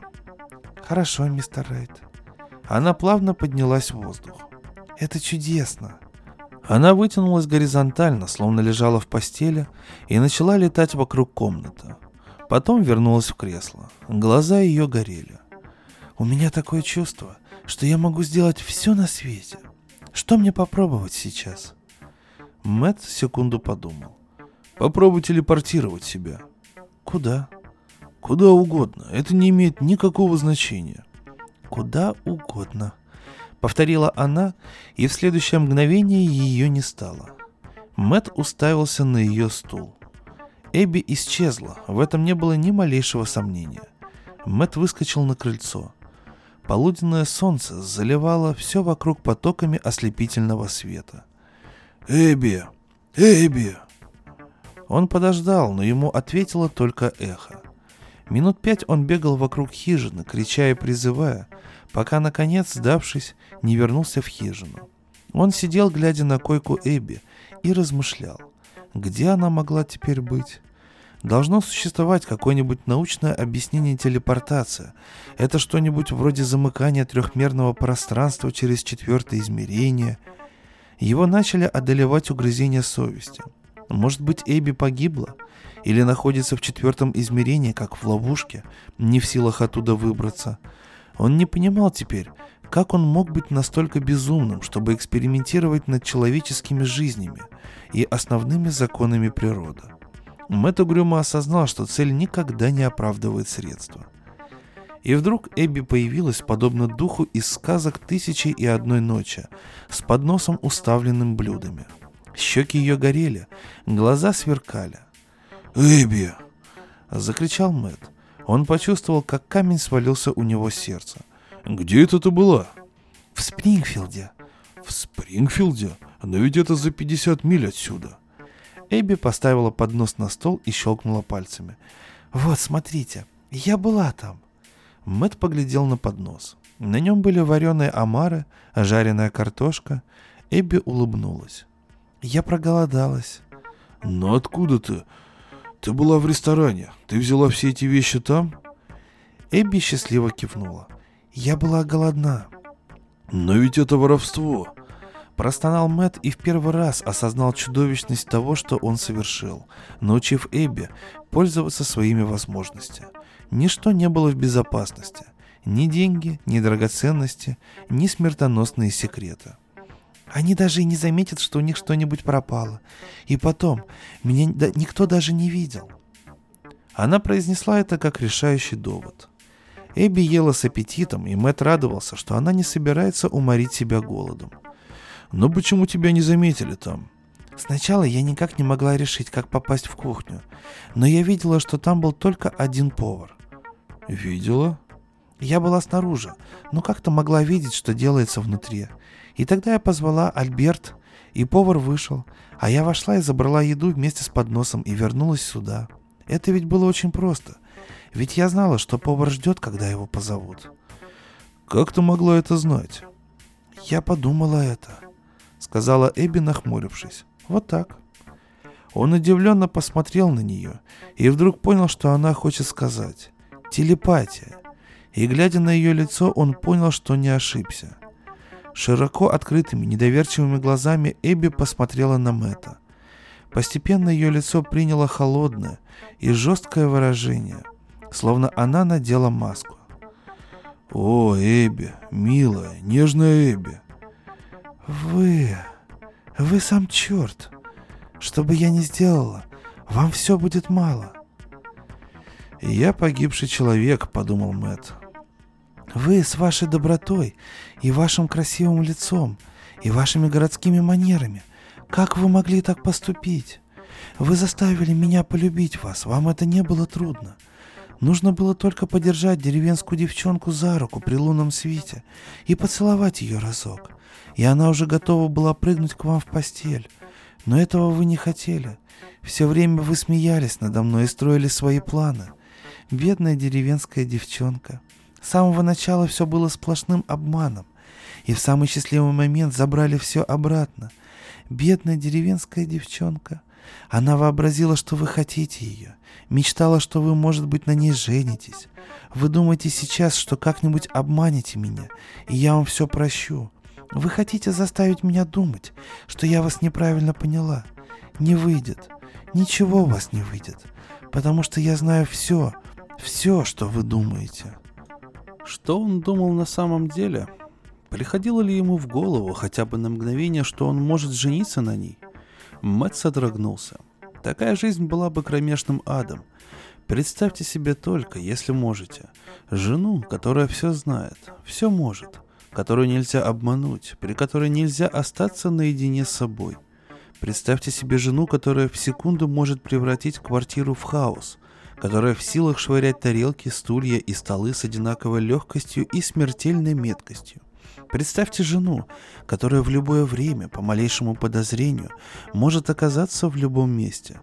Представьте жену, которая видит сквозь стены и читает мысли. И тогда, может быть, вы предпочтете сломанную ногу или камни в печени. Эбби задрала подбородок. «Вам нечего беспокоиться. Я скорее выйду замуж за гремучую змею. Та, по крайней мере, хоть шипит прежде, чем ужалить». «Убейте меня!» В отчаянии крикнул Мэт. «Лучше убейте меня!» Эбби мило улыбнулась. «Убить вас было бы слишком милосердно. Я даже не знаю такого наказания, которое не было бы слишком милосердно для вас. Но вы не беспокойтесь, я постараюсь придумать. А теперь убирайтесь и оставьте меня одну». Мэт повернулся, чтобы выйти, но не успел он сделать и шага, как оказался снаружи хижины. Он зажмурился от яркого солнечного света. Мэтта начало трясти. Он попытался собрать разбежавшиеся мысли. И так он совершил чудовищно жестокое преступление. Неважно по каким мотивам. И вот он пойман и находится во власти потерпевшего. И никогда еще ни один потерпевший не располагал более совершенными средствами возмездия. Единственный вопрос заключался в том, какую форму примет возмездие. Когда он узнает это, он сможет придумать, как его избежать. Покорно ждать наказания Мэт не собирался. Однако, как только он составит план действий, этот план в ту же секунду станет известен Эбби, и поэтому окажется совершенно бесполезным. Она уже и так знала слишком много. Он должен перестать думать. «Ну, мистер Райт, вы готовы?» Мэт вздрогнул. Рядом с ним на ступеньке крыльца стояла пара очаровательных ножек в нейлоновых чулках и маленьких черных туфельках. Мэт поднял глаза и посмотрел на ее фигурку, затянутую в черное платье, на ее лицо с большими голубыми глазами и ярко-красными губками, лицо, обрамленное прелестными белокурыми волосами. Даже в том состоянии, в каком он находился, Мэт ощутил всю прелесть ее красоты – Какая жалость, что остальные дары природы оказались такими ужасными. «Я полагаю, что ваша невеста не будет возражать», — сказала Эбби с приятной улыбкой, «поскольку у вас нет невесты. Так вы готовы?» «Готов? К чему?» У Мэтта внезапно закружилась голова. К горлу подступила тошнота. Он закрыл глаза, а когда открыл их, то понял, что они уже на танцплощадке в Спрингфилде — где когда-то были вместе. Эбби упала ему в объятия. «Танцуйте», — сказала она. Мэт понял, что все присутствующие глазеют на них, как если бы они свалились с потолка. Может, так оно и было. Официант в белой куртке, сердито нахмурившись, решительно зашагал по направлению к ним. Но Эбби была также безучастна ко всеобщему смятению, вызванному их неожиданным появлением, как и большая автоматическая радиола, стоявшая в углу. Эбби, прижавшись к Мэтту, танцевала легко и свободно. Официант похлопал Мэтта по плечу. Мэтт с облегчением вздохнул и остановился. Но в следующее мгновение почувствовал, что продолжает двигаться в ритме танца, дергаясь словно марионетка. Эбби не собиралась останавливаться. А официант упрямо шел за ними. «Прекратите это!» – потребовал он. Я не не не не не не не мама мама гу вас та та та та на на на ви ви ви ви ца ца ца та дергаясь проговорил Мэт. Можете, можете. Успокоительно проговорил официант, продолжая идти за ними. И есть много вещей, которые человек не может сделать, но перестать делать то, что он делает, он всегда может. Мне кажется, вы были бы рады остановиться. Конечно, на на на на бы бы бы был бы бы бы бы. Проговорил Мэт. Он шепнул Эбби.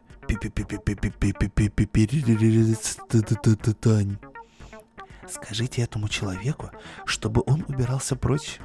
Прошептала Эбби в ответ. Мэт решил снова начать танцевать сам. По крайней мере, это приятнее, чем чувствовать, как тебя дергает в разные стороны. «Мне кажется, вам лучше уйти», — сказал он официанту. «Мы не любим выставлять людей силой», — сказал официант, нахмурившись. «Но мы должны соблюдать порядок ради наших клиентов. Лучше уйдите по добру». Он схватил Мэтта за руку. «А не то...» Внезапно Мэтт почувствовал, что его рука свободна. Официант исчез. Мэт дико оглянулся вокруг. На автоматической радиоле появилось новое украшение. С вытаращенными тупо глазами и лицом белее собственной куртки официант, освещенный переливающимися огнями радиолы, напоминал китайского болванчика. Эбби еще теснее прижалась к Мэту. Они продолжали медленно кружиться под музыку. Официант слез и через минуту снова направился к ним – сопровождаемый вторым официантом, барменом с квадратной челюстью и уродливым бульдогом в образе человека. «Управляющий», — подумал о нем Мэтт. Четверка угрожающе сомкнулась вокруг Эбби и Мэтта. «Не знаю, что за игру вы затеяли», — проворчал бульдог. «Но мы не хотим, чтобы вы играли в нее здесь. Если вы быстренько не уберетесь, то пожалеете». Глядя на него, Мэт охотно ему поверил. Он сделал новую попытку остановиться. «Не-не-не-не-не, мама-мама, гу-гу-гу-гу!» Не-не-не, уже же жалели вы думаете, я бы бы не прекратил, если, бы мог. Менеджер посмотрел на него налитыми кровью глазами. Полагаю, что прекратили бы. Ну что ж, ребята, вышвырните их вон. Осторожнее, Нерешительно проговорил первый официант. Кто-то из них владеет хитрым приемом. И тут нападающие исчезли. Мэтт с несчастным видом посмотрел на радиолу. Там они сидели один на другом, напоминая акробатическую пирамиду. Пирамида зашаталась и рассыпалась. Даже сквозь громкую музыку были слышны глухие удары о пол. Затем Мэтт увидел, как они обескураженно встают. Бармен усиленно потирал нос. Внезапно он сжал кулаки и бросился в атаку. Управляющий успел поймать его за руку. Четверка устроила военный совет. Каждые несколько секунд кто-нибудь из них поднимал голову и смотрел на Мэтта и Эбби.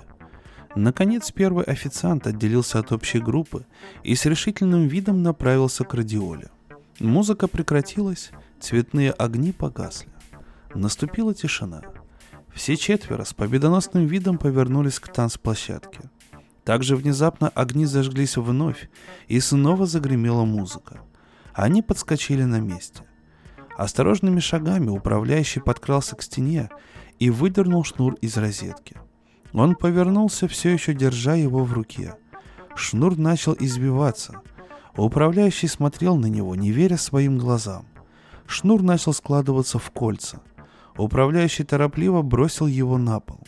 Шнур поднялся над полом, как кобра, и начал раскачиваться в медленном смертоносном танце. Потом прыгнул вперед. Управляющий едва успел отскочить. Металлические клыки стукнули по полу. Все четверо отступили, глядя на шнур широко раскрытыми глазами. Шнур презрительно повернулся и, скользнув к розетке, воткнулся в нее. Музыка заиграла снова. Когда радиола опять попала в его поле зрения, Мэт заметил вокруг нее оживленную деятельность. Бармен приближался к управляющему, держа в руке сверкающий пожарный топор. На мгновение Мэту показалось, что весь мир сошел с ума. Затем он увидел, как управляющий, держа топор наготове, осторожно двинулся к радиоле. Удар был сокрушительным, но шнур, свернувшись в кольца, успел отскочить в сторону – Управляющий подошел чуть поближе. Потом он взглянул вниз и закричал. Шнур обернулся петлей вокруг его ноги, словно питон, душащий свою жертву. Отчаянно размахивая топором, человек-бульдог наносил удар за ударом. Один из них, попав в цель, разрубил шнур пополам. Музыка прекратилась, радиола погасла. Обезглавленный шнур извивался в предсмертной агонии. Эбби остановилась. Мэтт с облегчением вздохнул. Ноги его дрожали. «Эбби», — умоляюще проговорил он, — «пойдем отсюда побыстрее». Она покачала головой. «Давайте посидим». И повела его к столику, который сразу же опустел, так же, как и вся прилегающая к нему часть комнаты. «Думаю, что вы не прочь выпить». «Я бы лучше ушел», — пробормотал Мэтт. Они сели. Эбби повелительно подозвала официанта. Тот осторожно приблизился к столу. Эбби вопросительно посмотрела на Мэтта. «Виски», — беспомощно пробормотал Мэтт. «Только без соды». Почти мгновенно официант вернулся обратно, держа на подносе бутылку и два стакана. «Босс приказал получить деньги вперед», — робко пробормотал он.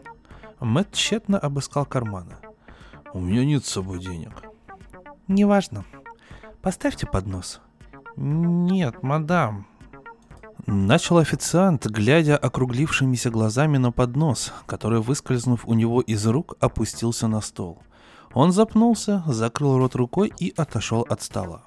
Эбби сидела, опершись локтем о стол и мечтательно положив подбородок на маленькую ладонь. «Я не хочу быть плохой дочерью. Па здесь, наверное, понравилось бы».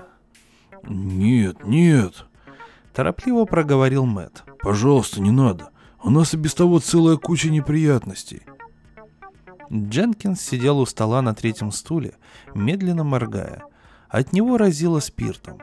Мэт потянулся за бутылкой, налил немного виски в свой стакан, поднес его к губам и залпом выпил. На мгновение виски обожгло ему горло, но в следующий момент это ощущение исчезло. Мэт поставил стакан на стол и немного подождал.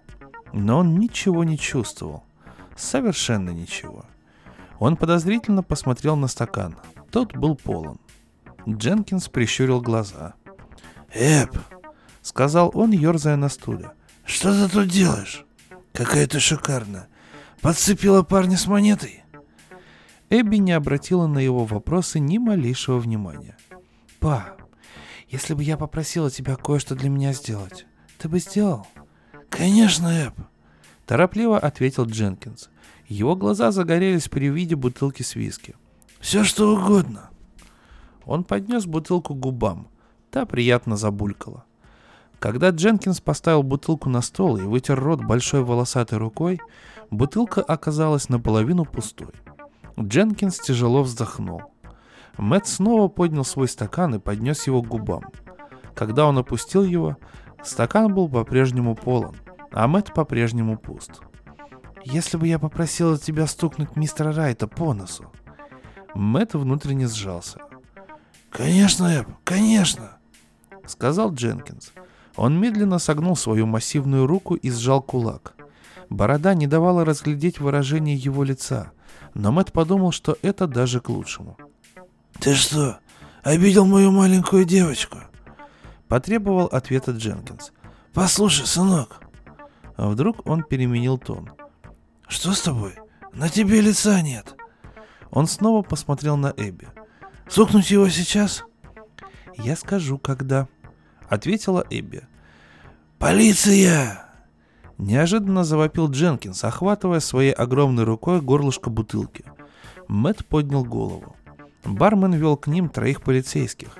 Они приближались решительно, уверенные в своей власти и силе. Мэт быстро повернулся к Эбби. «Только, пожалуйста, не устраивай никаких столкновений с законом». Эбби зевнула. «Я устала. Уже поздно». Дженкинс, нагнув голову, бросился навстречу полиции. И тут зал исчез. Мэт поморгал, борясь с тошнотой. Он и Эбби снова были в хижине. «А как насчет твоего отца?» «После выпивки. Пап больше всего на свете любит хорошую потасовку. А теперь я иду спать. Я здорово устала». Оставив туфельки на полу, она забралась на койку. Медленно прошли два мучительных часа. Мэт осторожно сел и взял ботинки в руки. Потом встал и медленно на цыпочках пошел к двери. Дюйм за дюймом продвигался он к своей цели, напряженно прислушиваясь к сонному дыханию Эбби. Приоткрыв дверь, он выскользнул наружу и тихо закрыл ее за собой. Ступенька скрипнула. Мэт в ужасе застыл на месте. Однако из хижины не донеслось ни малейшего звука. Машина сама покатилась под уклон, едва он отпустил тормоз. И только отъехав на милю от хижины, Мэт включил мотор. Свобода! Уже расцветало, когда он подъехал к бензоколонке. Солнце, заглянув сквозь ветровое стекло его машины, увидело молодого человека в грязном костюме, небритого, с красными от усталостями глазами. Но Мэтт душал глубоко, он упивался вином свободы. Он не помнил, куда ведет дорога, по которой он ехал, но куда бы она ни вела, жизнь была прекрасна.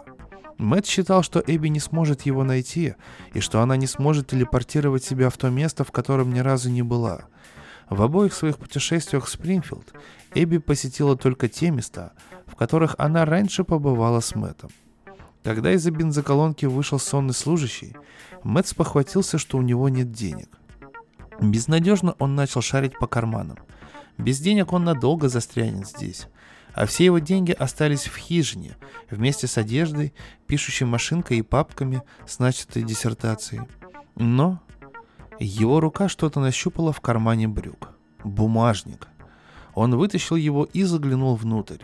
Там было 4 доллара бумажками и на 300 долларов аккредитивов. «Заправьте машину», — сказал Мэтт, когда он успел захватить деньги. В Спрингфилде бумажника с ним не было. Однако а может быть, ему мешает подумать как следует голод? Он ничего не ел со вчерашнего утра. Где здесь можно поесть? Видите, вон те грузовики у дороги. Обычно в таких местах хорошо кормят, но здесь не то. Зато есть местная достопримечательность. Шоферы останавливаются, чтобы только посмотреть на нее. Звать Лола. Внутри столовая напоминала железнодорожный вагон. Вдоль одной стены тянулся длинный прилавок, Шоферы все как один. Крупные мужчины в рубашках с короткими рукавами курили, пили кофе и дразнили официантку. Мэт устало присел за один из пустых столиков. Официантка, освободившись от группы поклонников, подошла к нему со стаканом воды, раскачивая на ходу бедрами. Она была пышной брюнеткой с коротко остриженными волосами и улыбающимся загорелым лицом. Ее юбка и кофточка с низким вырезом оттопыривались как раз в нужных местах когда она наклонилась, чтобы поставить стакан с водой на стол. Мэт против своей воли скользнул глазами по низкому вырезу ее блузки. «Что вы будете кушать?» — спросила она. Мэт проглотил слюну. «Пару блинчиков и сосиски». «Кофе?» Мэт кивнул головой. Он слегка улыбнулся, чтобы показать, что ценит ее внимание. Не было ни малейшего сомнения в ее привлекательности. В любое другое время... Ох, Вскрикнула вдруг она, потирая грудь рукой и кидая на Мэтта укоризненные взгляды. Затем на ее лице появилась кокетливая улыбка. Толстым пальчиком она погрозила Мэтту. «Скверный мальчик». Мэтт смотрел на нее, как на сумасшедшую. Когда она исчезла за прилавком, Мэтт озабоченно покачал головой и, заметив мрачные взгляды, которые кидали на него шоферы, углубился в изучение стакана с водой. Он вспомнил, что его мучит жажда. Мэт выпил полный стакан, но жажда не проходила. Лола, не теряя времени, принесла Мэту кофе. Но когда она приблизилась к Мэту, произошло непонятное. На совершенно ровном месте Лола подскользнулась, вылив кофе на рубашку Мэта. Он вскочил, ругаясь. Опомнившись, Лола схватила пачку бумажных салфеток и начала оттирать рубашку. Мэтт заметил, что шоферы глядят на него. Одни мрачно, другие с завистью. Он снова сел за стол. В конце концов, это могло быть простой случайностью. Тем временем заказанные блинчики уже приготовили. Лола несла их к столу Мэтта, однако это оказалось далеко не простым делом. Никогда в жизни Мэтт не видел столь скользких блинчиков. Лола была так занята, пытаясь удержать их на тарелке, что даже перестала покачивать бедрами. Блинчики катались по тарелке из стороны в сторону, от напряжения Лола сморщила лоб. Она шла каким-то сложным танцевальным шагом, пытаясь удержать блинчики в равновесии. Мэт смотрел на нее как завороженный. Тем временем все четыре сосиски на другой тарелке подскочили вверх и исчезли одна за другой, за низким вырезом ее блузки. Лола вскрикнула. Блинчики полетели в разные стороны. Один из них попал ближайшему шоферу в лицо. «А, шутник!» Закричал он и запустил стулом в Мэтта. Мэтт вскочил, пытаясь вылезти из-за стола. Блинчик, отскочивший от первого шофера, угодил в открытый от удивления рот его соседа. Тот подскочил, задыхаясь и издавая невнятные звуки. Через стол полетели чашки. Мэт нырнул под стол, закрыв глаза и покорившись своей судьбе. Сквозь шум драки до него донесся смех, похожий на звон маленьких серебряных колокольчиков. Затем, не имея ни малейшего представления, как это произошло, он оказался на улице. Мотор заработал, едва только он нажал на стартер. Мэт повернулся, чтобы взглянуть назад, на столовую, и едва не потерял контроль над машиной. На заднем сиденье аккуратной стопкой были сложены его одежда, пишущая машинка и папки с диссертацией. Когда Мэт остановился на одной из улиц Клинтона, он почувствовал себя немного лучше, по крайней мере морально. По пути он умылся в маленьком ручейке у дороги, побрился и переоделся – но он был совершенно измотан голодом и недосыпанием. Лучше это, мрачно подумал Мэт, чем Эбби. Какое-то время он сумеет продержаться. Что касается появления в машине его вещей, то у Мэтта на этот счет было несколько объяснений. Наиболее приятное из них заключалось в том, что Эбби изменила свои намерения. Она ждала, что он попытается удрать и облегчила ему эту попытку. Мэт подумал, что в душе Эбби была добросердечным ребенком – Слабость этого объяснения заключалась в том, что Мэт не верил в него. Он пожал плечами. Перед ним сейчас стояли более неотложные задачи. Бензин на исходе, и ему необходимо что-нибудь поесть. Надо разменять один из аккредитивов. Войдя в банк, Мэт направился прямо к окошечку кассира. Он подписал аккредитив и передал его кассиру, маленькому худому человеку с лысой головой и соломенными усиками. Кассир сравнил подписи и повернулся к боковой полочке, где у него аккуратными стопками были сложены денежные купюры. Он отсчитал четыре двадцатки, десятку, пятерку и пять бумажек по одному доллару. «Пожалуйста, сэр», — вежливо сказал он. А Мэтт в это время в ужасе глядел на пачки 20-долларовых ассигнаций, медленно поднимающиеся в воздух за спиной у кассира. «Что с вами, сэр?» Беспокойно спросил кассир. «Вам нехорошо?» Мэт машинально кивнул и затем, оторвав глаза от зрелища летающих денег, отрицательно помотал головой. «Нет», — запнулся он. «Со мной все в порядке». Он быстро сделал шаг назад от окошечка. «Вы уверены в этом? Вы ужасно выглядите». С ужасом Мэт почувствовал, как что-то копошится в правом кармане его пиджака. Он сунул руку в карман, там лежала пачка 20-долларовых ассигнаций. Мэт быстро подошел к окошечку кассира. Тот высунулся ему навстречу. «Мне кажется, вы уронили вот это», — сказал Мэт, вынимая пачку денег из кармана. Кассир быстро взглянул на полку с деньгами и снова на пачку. «Не могу понять, каким образом, но все равно спасибо. Благодарю вас. Это самое забавное...» Мэт протянул деньги через окошечко. «Совершенно верно», Поспешил согласиться Мэт и поднял руку, но выпущенная пачка денег поднялась вместе с ней, словно приклеилась к ладони. «Извините меня», — тихо сказал Мэт. «Я не могу избавиться от этих денег». Он отчаянно потряс рукой, но пачка даже не шелохнулась. «Весьма забавно», — сказал кассир, однако он уже не улыбался. Кассир просунул руку сквозь прутья и схватил пачку за уголок. «Вы можете теперь отпустить ее», ну, отпускайте же. Мэт потянул руку к себе. Не могу, сказал он, тяжело дыша. Кассир и Мэт изо всех сил тянули в разные стороны. Мне некогда играть здесь с вами. Отпустите деньги. Мне не нужны они. Лихорадочно заговорил Мэт. Но я не могу от них избавиться. Вот, смотрите. Он широко растопырил пальцы. Кассир ухватился за пачку обеими руками и уперся ногой в перегородку. «Отпустите деньги!» — заорал он. Внезапно Мэт почувствовал, что его рука пуста, а кассир исчез на дне своей клетушки. Мэт бросился к двери. Откуда-то издалека ему послышалось звяканье маленьких серебряных колокольчиков. Когда он выезжал из Клинтона, у него не оставалось никаких сомнений. Эбби преследовала его. Полумертвый от усталости, умирающий от жажды и голода, Мэт подъезжал к северной окраине Канзас-Сити. Он проехал через город не останавливаясь и, наконец, увидел вдали красные черепичные крыши и белые башенки университета. Здесь была крепость науки, цитадель знания, передовой бастион борьбы с темными силами невежества и предрассудков. Здесь, в академической атмосфере логики и размышлений, сможет он стряхнуть мрачные чары, парализовавшие его волю. Здесь он сможет мыслить яснее, действовать решительнее и избавиться, наконец, от демона мщения, мчащегося по его пятам. Здесь он найдет помощь.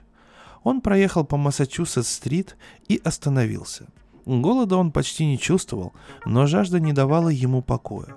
Где-то по дороге, он никак не мог вспомнить где, он пытался поесть, но куски исчезали у него изо рта.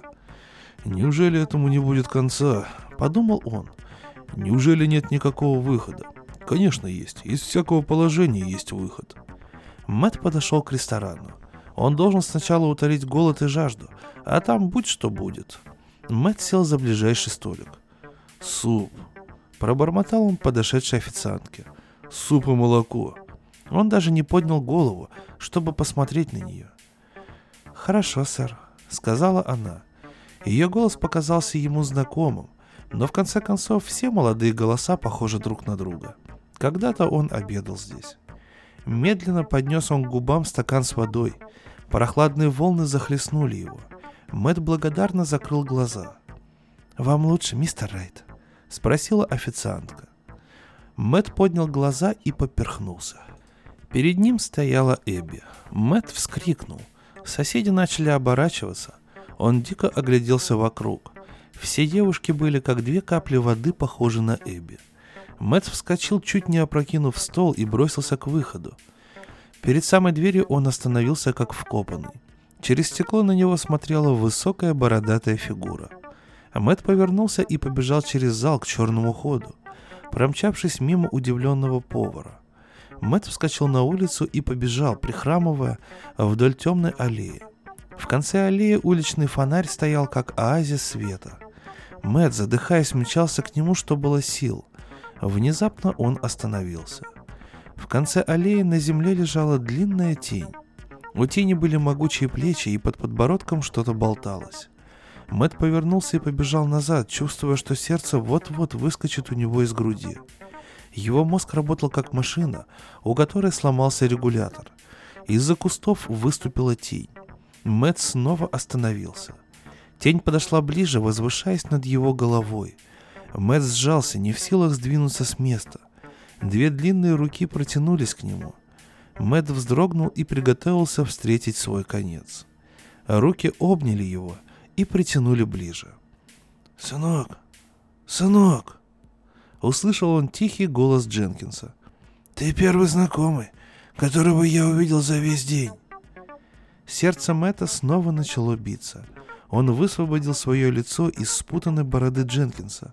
«Никак не могу понять, что творится со мной эти дни», — говорил Дженкинс, печально качая головой. «Но у меня такое ощущение, что все это дело рук Эп. Как раз когда драка была в самом разгаре, все вдруг исчезло, и я очутился здесь. Где я нахожусь, сынок? Канзас, ответил Мэт. Сынок, жалобно сказал Дженкинс. Что-то надо делать. Это ведь все дело рук Эп. Мэт кивнул головой. Послушай, сынок, я слишком стар для такого. Мне бы сидеть у себя на крыльце, держа на коленях бутылочку. Что-то нужно сделать с этой девчонкой.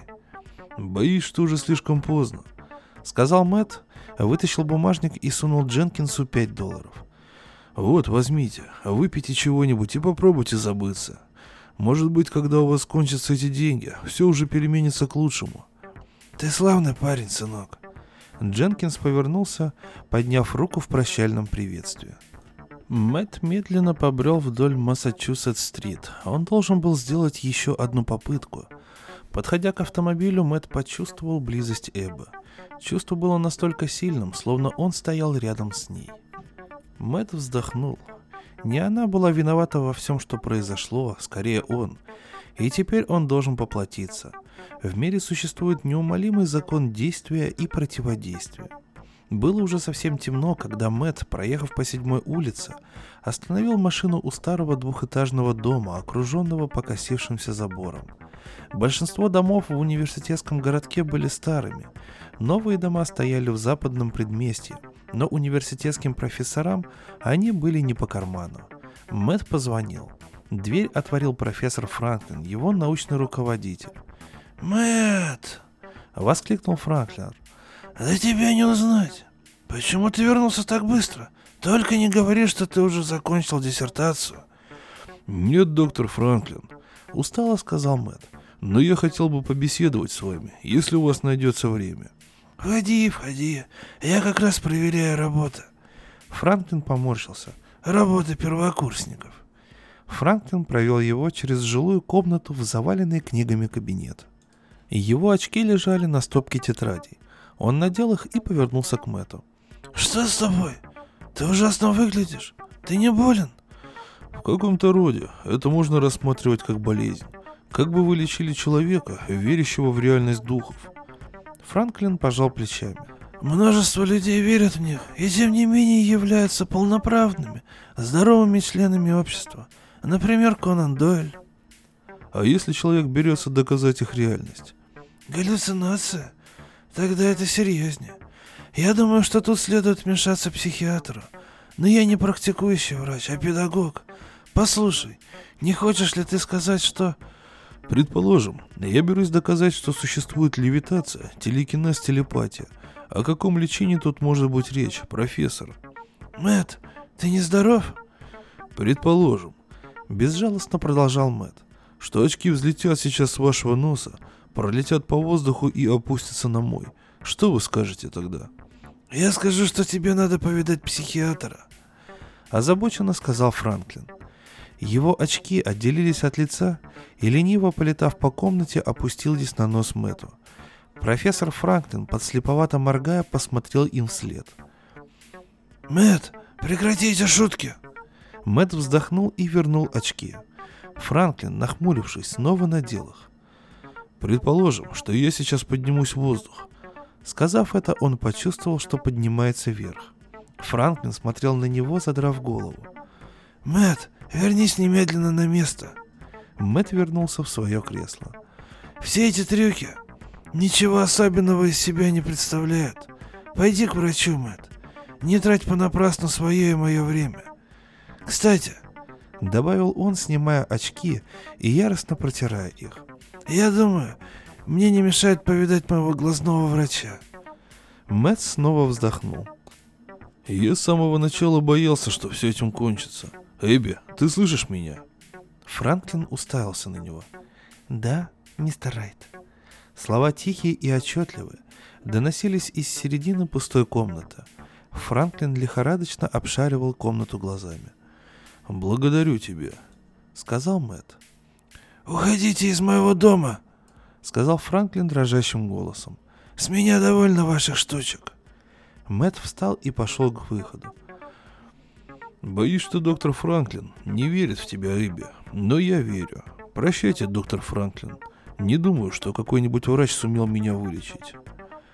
Со странным чувством приближающегося конца Мэт проехал через университетский городок и подъехал к своему дому. Он зажег свет в гостиной.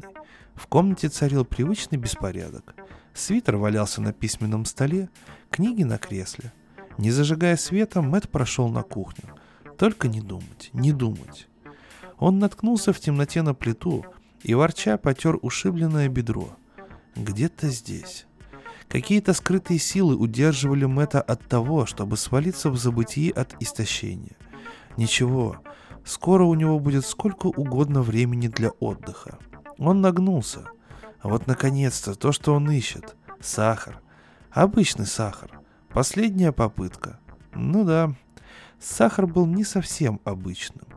Он нашел пакетик с овсянкой и достал из холодильника молоко. Вытащил из ящика нож и разрезал пакетик пополам. Затем высыпал содержимое одной из половинок в чашку, полил молоком и посыпал сверху сахаром. Ему очень хотелось спать. Он зачерпнул ложку и поднес ее к рту. Какое-то время подержал ее на языке, затем проглотил. Нет, не успел проглотить. Все исчезло у него изо рта. Мэтт схватил нож и ударил им себя в грудь. Ударил. Рука оказалась пустой. Голова его упала на грудь. Внезапно он выпрямился. Шипенье прекратилось. Мэтт зажег свет и увидел, что газовый кран, который он сумел открыть, когда споткнулся о плиту, уже закрыт. Не помогли ни яд от насекомых, ни нож, ни газ. Он почувствовал, как его охватило отчаяние. Выхода не было. Мэтт сбросил с кресла книги и сел в него. Последняя надежда, после которой уже не на что надеяться, исчезла. И все-таки он был даже рад, что все его попытки потерпели неудачу, потому что это был трусливый выход из положения. Оставалось только одно решение.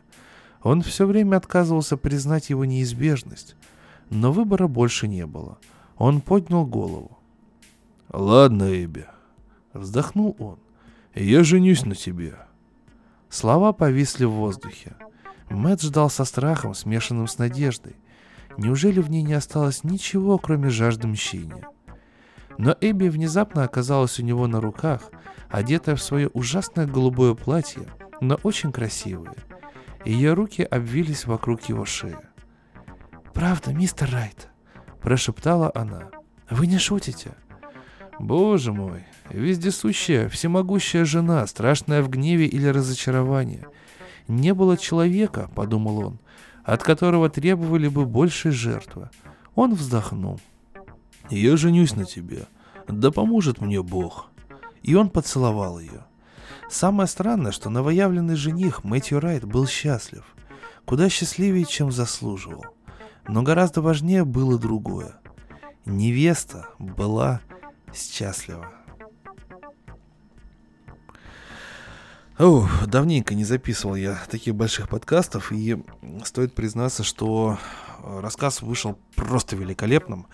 Момент, когда Эбби ну, сняла свою личину такой сельской простушки и открылась перед главным героем, и он понял, что она ведьма, и с самого начала она с ним играла, честно говоря, меня даже слегка потрясывало от страха, потому что рассказ э, принял очень э, крутой оборот, и все это выглядело очень очень-очень пугающе. Вот. Но концовка более-менее выпрямилась. Ну и про что смысл-то рассказа? Про то, что не надо быть жестоким с людьми, которые доверяют тебе. Иначе эта жестокость может рано или поздно аукнуться.